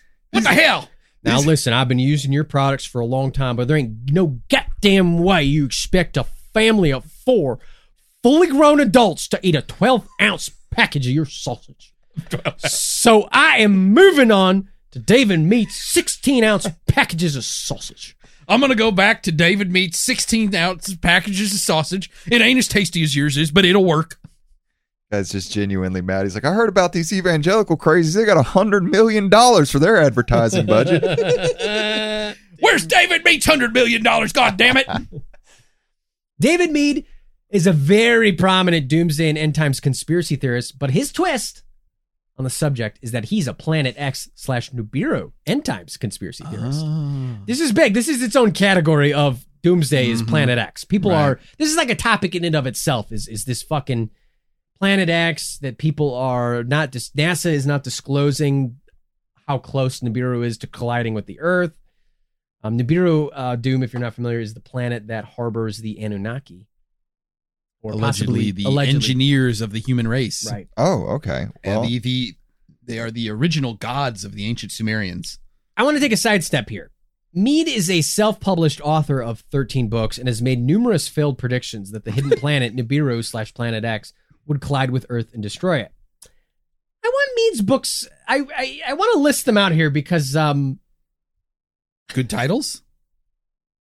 mwah, Chef's, Chef's kiss. kiss. Okay. David, even David Meat would have to say Chef's kiss. Okay. like his, some of his famous sausage sticks. Let's begin. We got David Meade published on April 20 April of 2013, Planet X dash God's Endgame. Fucking great title. Good. Good. Sounds like a book that would actually make me do the accelerated reader program and try to win a Pizza Hut personal pizza party. well. If the pizza wasn't enough motivation for you, I don't know what to tell you. he follows that up in May of 2013 with a book titled Fraud Prevention. well, I mean, it has nothing to do with the end of the world. Then another book in May of 2013 called Mysterious Islands. Then another book in July of 2013, Research for Writers. Oh my God, he's pumping these out. He is. June of 2014, you can write a best selling info book. Exclamation point. Oh wow. Wow. Okay. Let me guess. Uh the guy selling all the writing help books. Yeah, there's your doomsday predictor. September of 2014. Web design for authors. Every author needs a website. It's a very multifaceted man. Oh yeah. These are more these are more like informational books than they are. And it comes back to where he originally started. Okay. March 2015, Rapture 2015, and Planet X. Okay. There you go. Then we get into December 2015. Own a piece of paradise in the Florida Keys. Oh my god, is it a timeshare? Then we've got December 2015 again. Hitler's escape to Argentina. Wow. January of 2016. Will Planet X signal the rapture? Question mark. February. He finally found his niche here. Uh, another February 2016. Planet X, the 2017 arrival paperback paperback edition edition. Addiction. Um, August 2016, the coming Clinton economic collapse Kindle edition. Uh, they, well, It was Kindle glad he's with the times. Yeah. June 2017, the Prepper's Guide to Surviving EMP Attacks, Solar Flares, and Grid Failures. Okay. And then finally, November 2017, The End of Days, Planet X, and Beyond. Okay. So he's been all over. He's, he's quite a prolific author. This is a renaissance man. So Meade has been making these Planet X predictions since at least 2013, but arose to prominence for his 2017 For his prediction. books on Yeah, how to web build design. a website for how to build author. websites.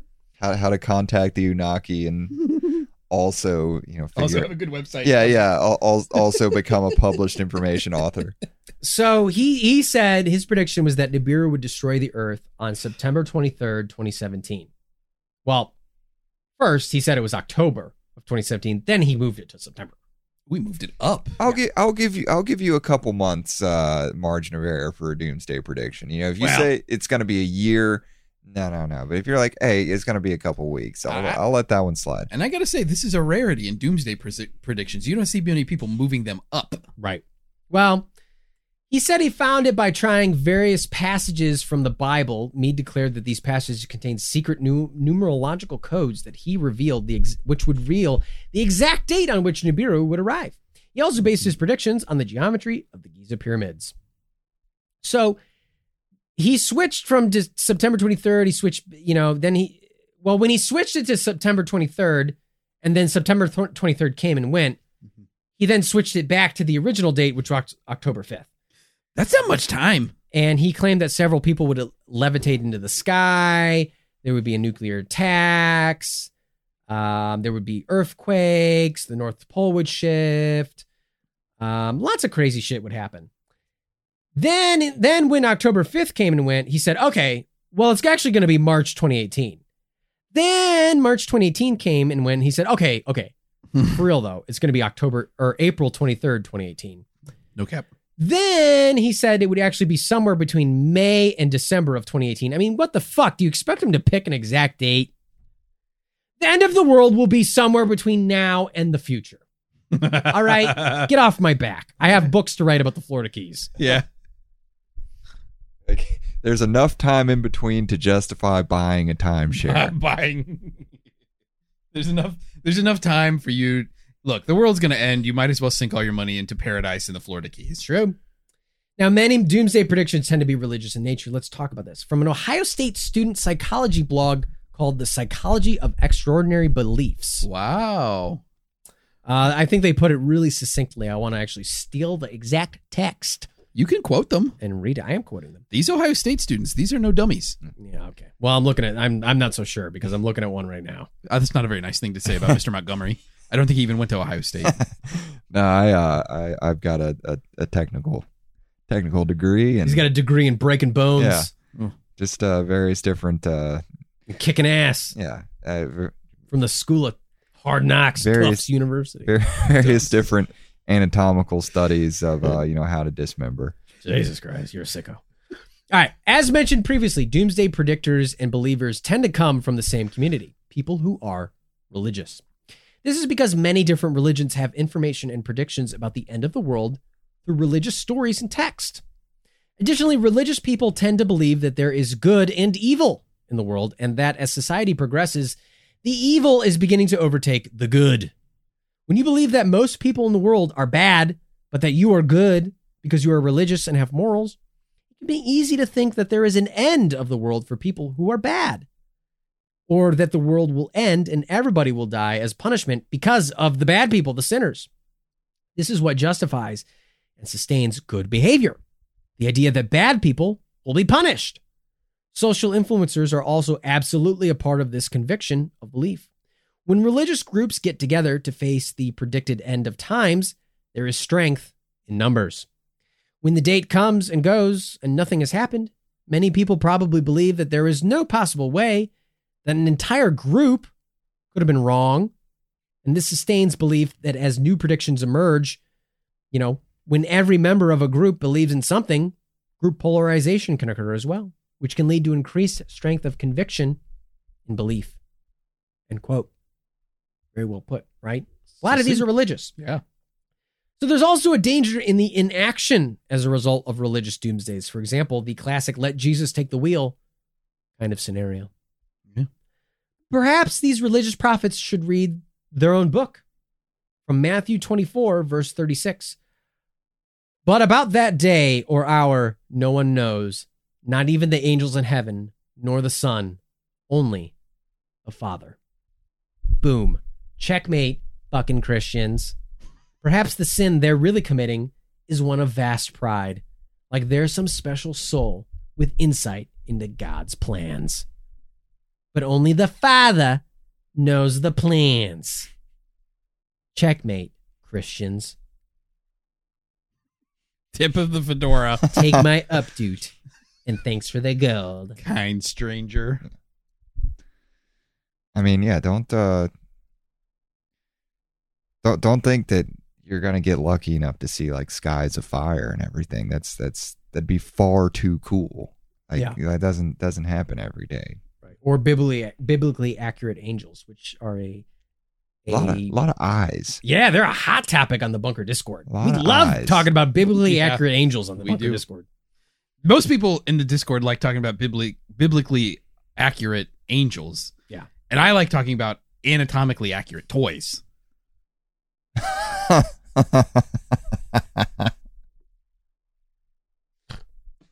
Oh, the things you've done to those poor He-Man action figures. I've been banned from the Discord a few times. yeah, I've had to have you. I've had to put you in timeout a few times. I go on administrative leave from the Discord. Well, Bunkfuckers, we hope you enjoyed our foray into the end times because, alas, the end times of this episode are nigh. Your fearless co hosts and guests, Doom, Montgomery, have peered into their seeing orbs and already knew this topic would end, but fear not. For we, the great Bunkstrodamus, Bunkstro Dumbass, have scribed a new prophecy for you. In the stone cavern, sealed shut by smoke and beef, two ancient beings scream into the void. Heed their call. For with the smut comes a hidden treat. Spew forth an eruption of great lament. The whole enchilada. Literally just finished a podcast and he's pondering his orb.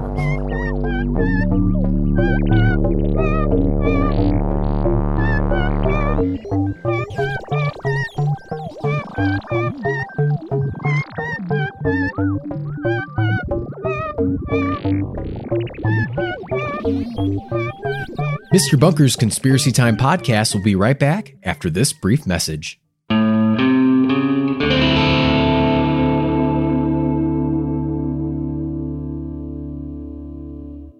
That's what ransomware is all about. It's psychological pressure. Ransomware, when your computer's hacked into and your data held ransom. Attacks are on the rise, and Russian gangs are making billions of dollars. The moment I got that message, I knew our greatest fears that we ever have are starting to come true. The post Cold War era is over. Dot com, the hacking. A new season from Crowd Network with me, Katie Puckrick. Just search for dot com, that's D O T C O M, and subscribe. Welcome to Anthology of Heroes, the podcast that explores the most pivotal moments of history through the eyes of those who lived it. In this podcast, we don't spend our time recounting facts and dates.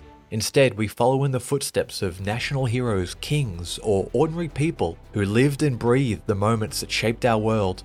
We're not hemmed in by eras, borders, or religions. Instead, we seek out the tales of those who defied the odds and fought passionately for their beliefs. Whether they're right or wrong is up to you to decide.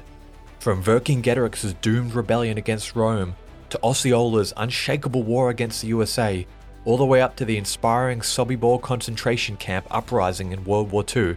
Each episode is an immersive listening experience, blending music and sound effects to really draw you into the story. Our episodes go for about 45 minutes, making them perfect for your commute, and are crafted using a wealth of historical sources, which I list on our website if you want to learn more. I'm the host, Elliot Gates, and I'm thrilled to have you joining me as we uncover history's hidden gems and illuminate the faded pages of our past. Look out for the Anthology of Heroes podcast on Spotify, Apple Music, or anywhere else you get your podcasts from. A news story gets shared by a friend on social media, or you catch a tweet that really makes your blood boil. But how do you separate fact from fiction? That's the premise behind Disinformation, a 10 part series from Evergreen Podcasts and Emergent Risk International coming this fall. Tune into Disinformation wherever you get your podcasts, and remember, don't believe everything you read.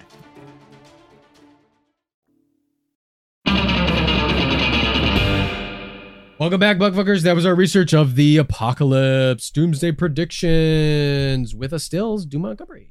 How's everybody doing? Uh, we we learned a lot today. We learned. Oh, he's such a heel.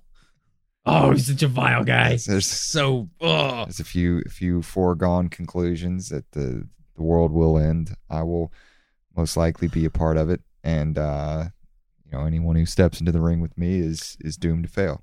Good, great segue, Doom. I have a question for both you boys. When the world, uh, the end of the world is coming, let's talk about the scenario at play, and then when the world, end of the world is coming, will you guys be take action kind of people or inaction kind of people? What do you think? You're gonna give up? Big old comet head towards the end of the world? Or you gonna be like, no, we got to do something? Armageddon style. Let's go blow up that comet. Get Bruce Willie on the first fucking flight out there. Or are you gonna be like, fuck it. I don't care. It's the end. I'm gonna be with whomever and just Well, for me, it would depend a lot on a couple of things. The prevailing winds. Which way are things going? Are people sort of saying we could do something about this, or are people mostly being like, "There's no hope"? Because I think that would really affect me. I would be more of a social uh, action. If there were other people doing stuff, I would be like, "Sure, I could donate money to that cause. Sure, maybe I could lend my time." but you're not doing it. But if nobody's doing anything, I would probably be like, "Eh, whatever. I had a good run. Um, and it also depends for me too. Again, how close am I to the impact? Where's the comet touching down? Ooh, if it's coming all the way on the other side of the Earth, uh, I don't know. Mm, am I going to do anything? Maybe not. Will the impact affect me? I don't know. If are you near, prepping? Are you getting a bunker? Are you like doing anything? well, it depends. You know, if it's going to crash down near me, I'm going to have to survive this thing. Then I would probably start taking some action. If it's going to land on top of me, I might go somewhere else. It depends where I am in my life. Um, but if it's going to be on the other side of the world and the impact's supposed to be minimal, I might not do anything. You might not do anything. But then again, prevailing wins. If everybody's doing stuff, I don't want to be the one who's just not doing anything. Hmm. People are like, wow, this guy does. You know, because, I mean, honestly, Art, we live in a society. And We I- live in a society. yeah. And so I'm worried about that social pressure. Doom. I mean, I think life is inherently cruel, and uh, so you know, I, e- either way, I'm gonna enjoy it. Um, I'm gonna enjoy all the all the chaos and carnage, and uh, you know, if if it comes to things like food and water, yeah, but I, I, don't I don't see myself spending years and years and years to to create a a, a, shelter and things like that. I think uh, I'm just going to. Uh, you know, as uh, kind of like Andy said, I'm I'm just going to ride the waves, but I, I'm going to appreciate whatever uh whatever the end times brings and just genuinely enjoy it. My mom's got a ping pong table in her basement. I'll be good. You guys won't come over to my mom's house and play ping pong during the end of the world. Have a little ping pong tournament. Winner gets a megabyte. I'll get a foot long sub from Subway. Winner can get it. Winner can get half the sub. Six feet. The other half is for me. Wait, did you say a foot long? I said one foot long. Oh, six inches. Um, I'm an action kind of guy, so I'm I'm taking action. What are you I'm gonna do? not giving up if it's a comet. What are you gonna do? You gonna go? You gonna like Dude, call up dude. NASA? Dude, I'm fucking surviving. I'm I'm a cockroach. I'm a cockroach. You are not getting rid of I'm a fucking cockroach, dude. You're not getting rid of that easy. Yeah, I saw. I'm Art- living I'm living out I saw yeah, I, was saw Art scurrying around your kitchen. scurrying around in my kitchen when the lights were out. And he was Yeah, eating my literally. garbage. Eating all those little crumbs you leave on the floor. Jeez Louise.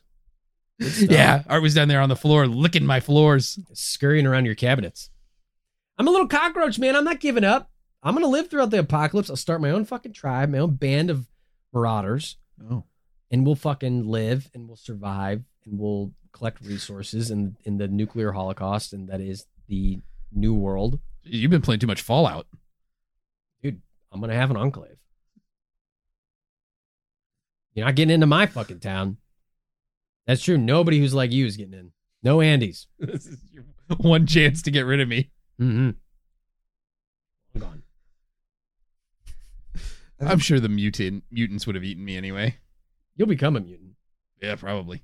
I'm already half there. I think if if the uh if the prospect of like wearing like wearing wearing other people's bones is on the table, I, I'd be in. Oh yeah, Because that that seems like something. God. That's that's that seems something that's- you'd be into even now dude That's on a bucket list. What's in the bucket? oh what's in the bucket What's in the bucket? What what doomsday scenario do you hope befalls you? What's the doomsday scenario you guys want to see happen? Is this how we die? Sure. Okay. The one you want to be a part of, Um. whether you live or don't. mm, Comment. Obviously, we just lived through fucking contagion, so I don't know if anyone's. Gonna I don't want that one. I, just I already had too that one. Too Already slow. had that one. I definitely want. I definitely want comet or uh, like a nuclear bomb being dropped on me. I want it quick and painless. Get it over with. Super volcano, famine. Too slow. Uh, famine. Yeah, I wouldn't want famine. Super volcano could be good. Again, I want to be close to the explosion. Yeah. I don't want to be one of these people who's like, "Oh, I died because of famine," related to the super volcano explosion. I want to be one of these people who got instantly incinerated by magma. Second Liquid coming of Christ. Magma. Second coming of Christ. You want to be part of the rapture? Uh, rapture. No. Angels, demons fighting each other. Little I demons know, poking you I in the don't wanna butt. be a part of that. Yeah, I don't, want to be a would part of either. that. It doesn't sound fun at all. No, the rapture only sounds good if you get raptured. If you get if you're if you're left behind, it sucks. Yeah, that fucking sucks, dude. Yeah, I don't want that. I would go Lovecraft. Uh, if it were up to me, I'd like to have a, a, a cosmic entity uh, reveal itself in spite of it always having been, and the, the fact Whoa. of the nature of of my very finite existence uh, compared to its uh, just melts whatever tethers I have to the realm of the sane, and uh, you know, ho- hopefully I could just uh, you know drive drive as many people as I could off the brink of sanity in an inherently malevolent universe. And uh, so you're becoming a Cthulhu cultist. yeah, that, that that's that's my ideal. Wow. That's what an answer. ideal. That's a great one, Doom. Jeremy, you liking that? Oh yeah, Jeremy's getting on that. Jeremy, Jeremy's getting on that one. leave, let let us leave us a message in the Discord right Yeah, now. Yeah, Jeremy. Or like, yeah, we- Jeremy. The moment you hear this, if you don't fucking post a message right now. We will find out. Or if we like could all turn to soup like uh, Neon Genesis or something like that, that'd be that'd be good too. Or Oh, just like we all just Evangelion is actually just Ancient Aliens, the anime. if We just get liquefied. yeah, like we all just turn into uh, what what is what is the the the orange crush that uh, they're all in the robots in, but Mm, uh, mm. yeah, and then like Oh, there's maybe just not there's so just bad. anime girls like that like spawn out of the planet. Like Yeah, honestly, it's for that the sounds fellas. nice. That sounds pretty cool. I wouldn't yeah, mind living getting in an liquefied. anime would be cool. Yeah.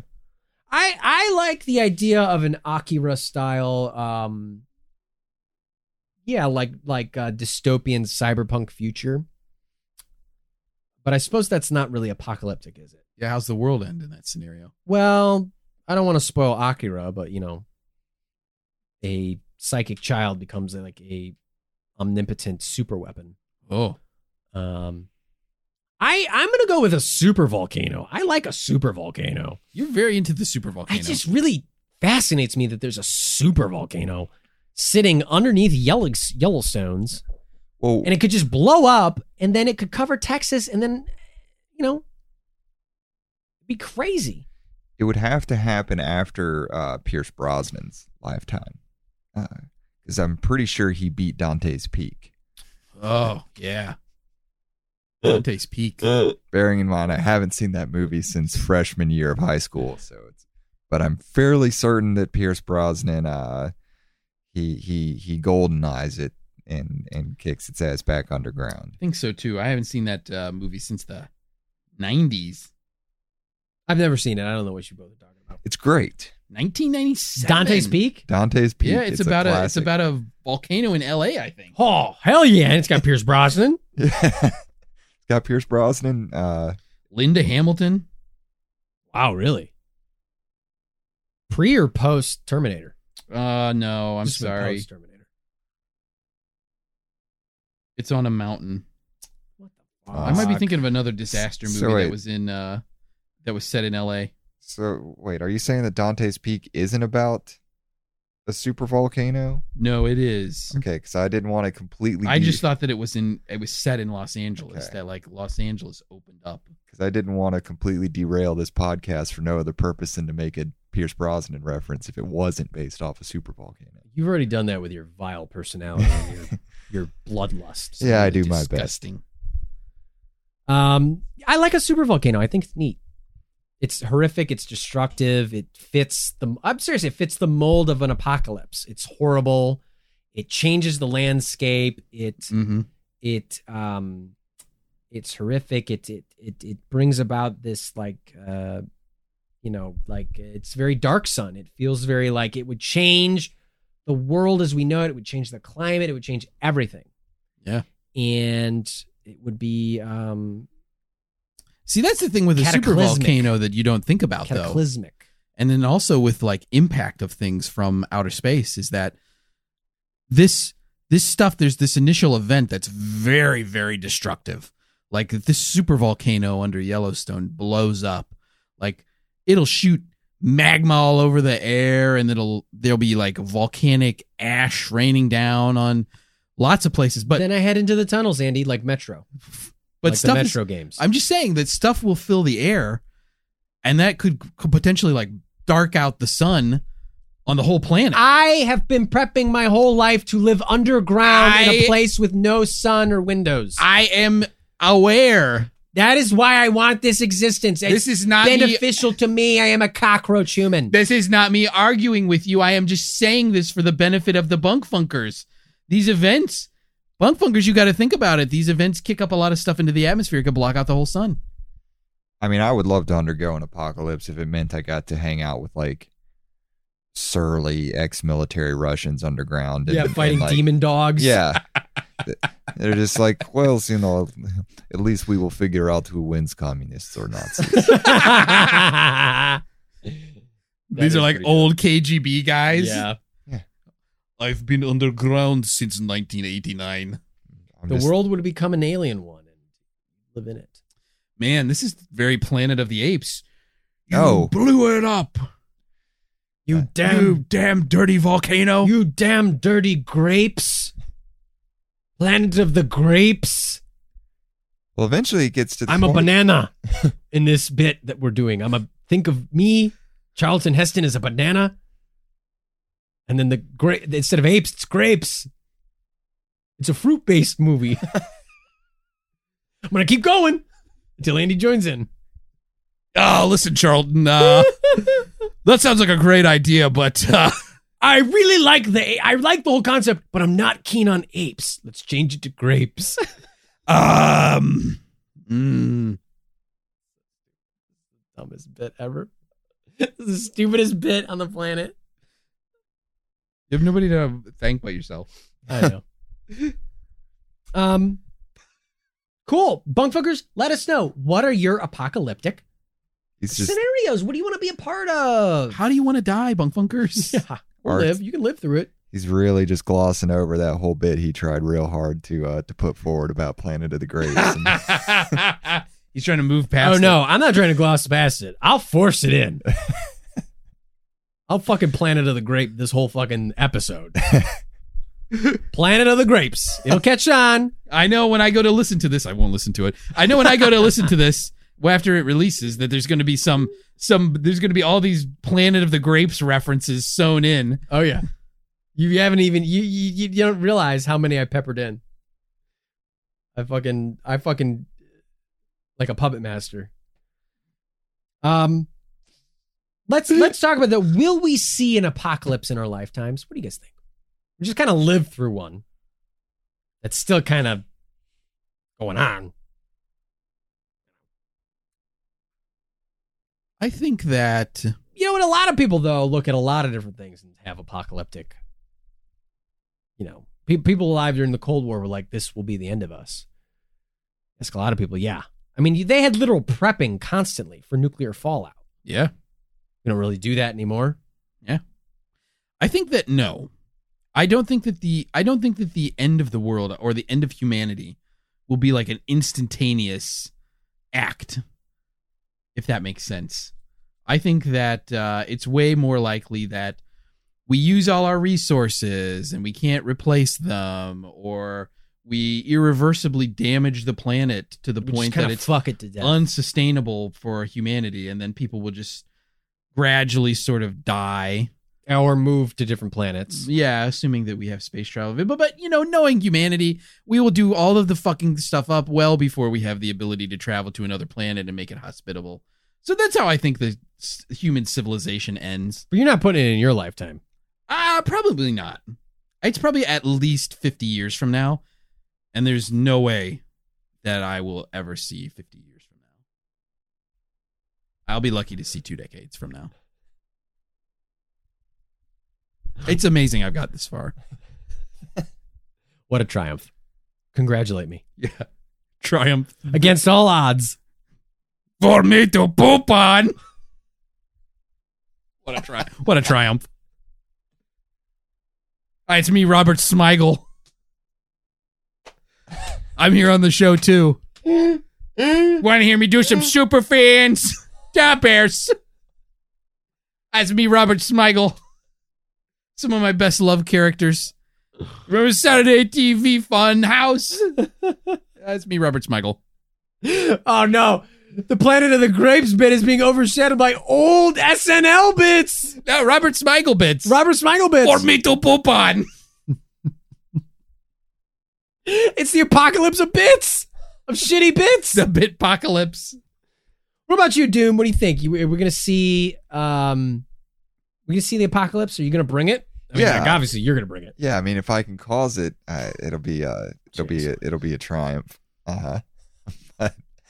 I think uh, I don't know. I think it's probably going to be one of those uh, not with a bang but with a whimper. Uh, You agree with Andy? Oh. sort of uh, Oh. you know sort of sort of like the sounds Metalhead's going to be making in August of uh, Wow. That's Pro Wrestling. But Metalhead.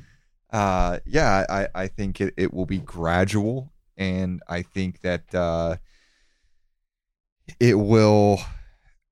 It, it may not even be, you know, because humanity is is very small in the grand scheme of things. So I don't think it'll even be man's inhumanity inhumanity to man that, that causes it. I think it'll probably be some sort of foundational event that uh, that that changes the fabric of existence. But you know. Hmm. Wow, foundational event. Leaving it up to chance could be anything. Yeah, but I I I think uh you know Like a major, a next world war, a what have But- you. yeah I mean but even if humanity declines like the world's not gonna end it's it's just gonna be the end of, end of humanity like we can we can all blow ourselves up at any time and Wow. You know that's always an optimistic prospect that I remind myself of on a uh, pretty regular basis Yep. but uh Yep. Hey, Doom made a good point. I had a human centric view. We both did. Yeah. Wow. Jeez. I guess that guy really, you know, you're you're really really do have a lot of time to think when you're uh, sitting there training, ready to smash people in the face. Yeah, I mean, I, I think I think about uh, the the the temporal nature of human life uh, very often as I'm very excited to of to sh- shortening it. Wow. Uh, so yeah, it gives me a it gives me a wider scope of things. I'm often thinking about the tempura nature of things. what would be good battered and fried? Right. Um, speaking of bad or Planet of the Grapes would be great. Oh yeah, get a fried grape fritter. You ever had a grape fritter? I have. No, but that used to be my nickname in high school. Grape fritter. I had a grape fritter. So uh, let's give our fucking uh, what call it? Let's give Verdicts? our uh, verdicts here on the uh, the the doomsday. I don't know. What do we? I guess yeah. What do we? What do we? What do we? This is a good question about what's the verdict going to be. What is the verdict? Gonna be? Um, I guess uh, maybe we say what give a verdict on how likely we think it will be that whatever we choose will be the way the world ends. Does that make sense? Okay, Like, so super volcano. A, you pick a yeah, like you pick super volcano and you say, you know, case confirmed the world is definitely going to end from a super volcano. Yeah. Or I say, ah, plausible plus the world's going to end because uh, one of the moons of one of the other planets in the solar system crashes into it. Right. It splinters it into a million pieces. Um.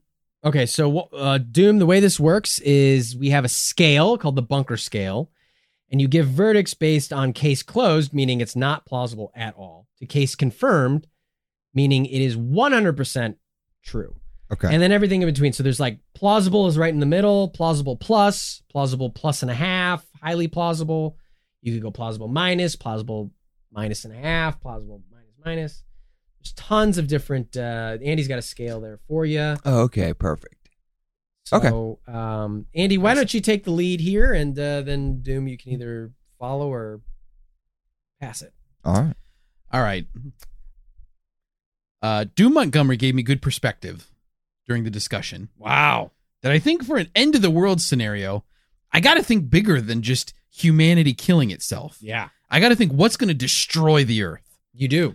Now, we know for a fact that eventually the sun is going to die, and that's going to destroy our whole solar system because we won't be able to stay here anymore. Everything's just going to fall apart. Right. Um, but that's going to happen in roughly four more billion years. I'm gonna, I'm gonna, I'm gonna go out on a limb here. I'm gonna play Sylvia Browne. I'm gonna play Nostradamus here. I'm gonna say something from outer space collides with this planet. Wow. Something so significant that it destroys the whole Earth. Uh, it could be after humanity's already died or moved to another planet. But And that's that was what I'm, that was plausible. What? I'm going to say that's what I think happens. I'm going to give this. I'm not very confident in my own predict pr- prediction. I'm going to give this plausible plus plus.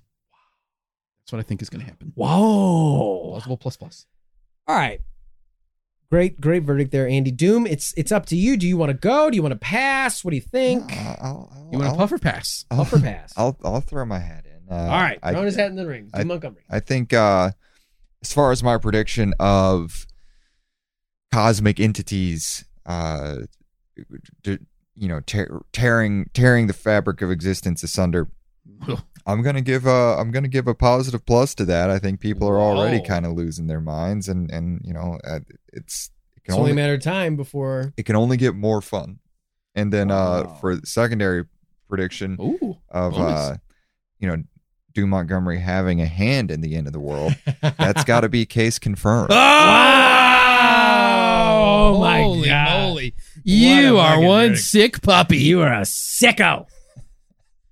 This watching this guy reveling in makes it, me sick. reveling in it. The fibers of reality just disintegrating before us. Oh, he's And so Doom full of himself. Montgomery, Oh, he's so. I will definitely bring this about. Jeez.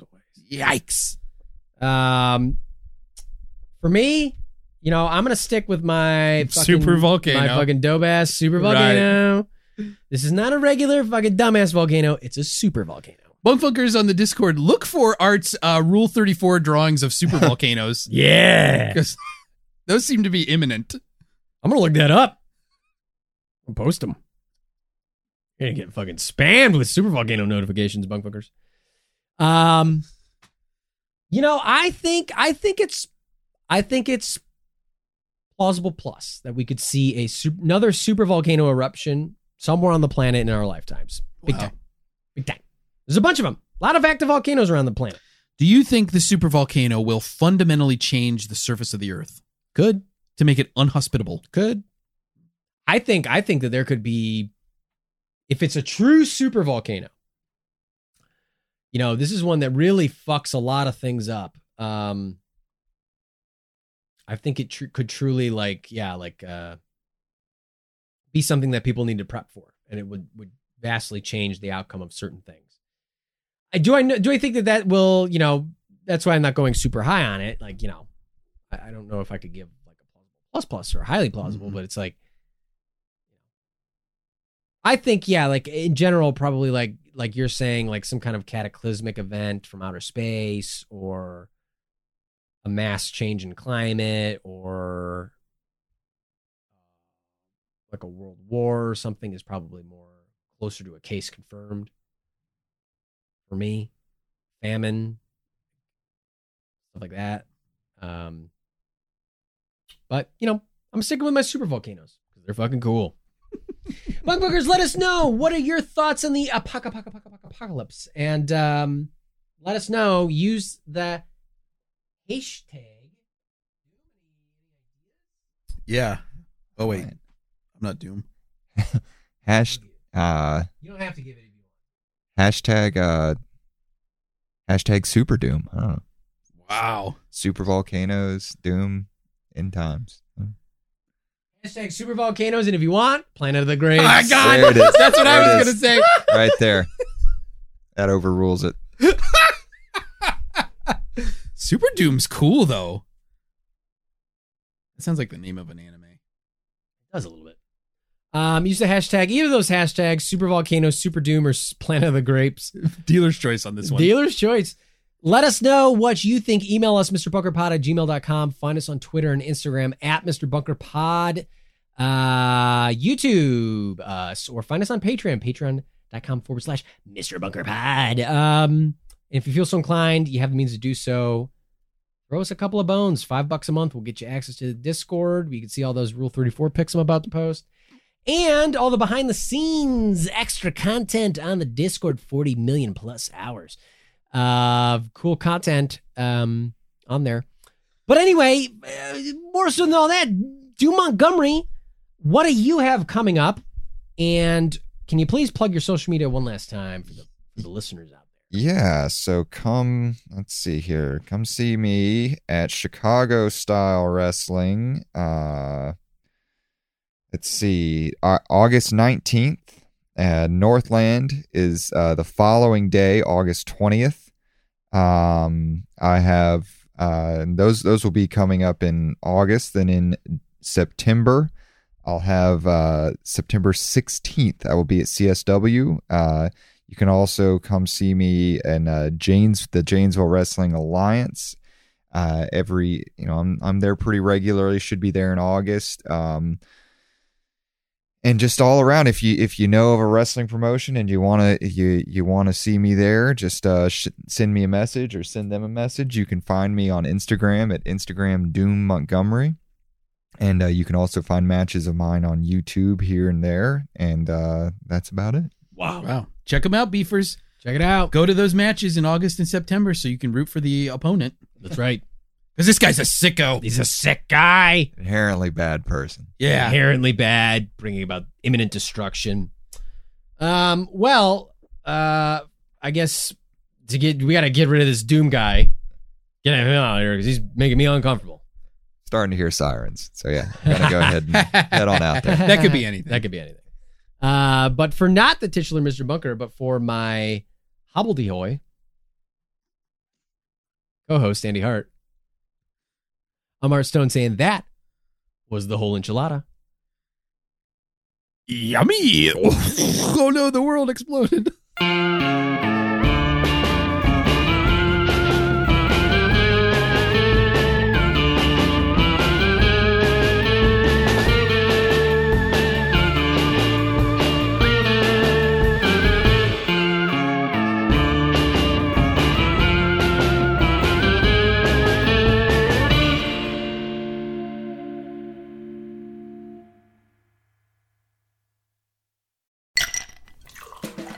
Hi, this is comedian and writer, and let's be honest, I do a lot of things. This is Dino Tripodis, the host of Whiskey Business, the podcast not so much about whiskey as it is one with whiskey. Yes, we drink and talk about whiskey, but we do so much more with so many interesting people. For example, we talk to comedians like Greg Warren. You know, I don't want to brag, but let's just say I can walk into a Red Lobster and get uh, whatever.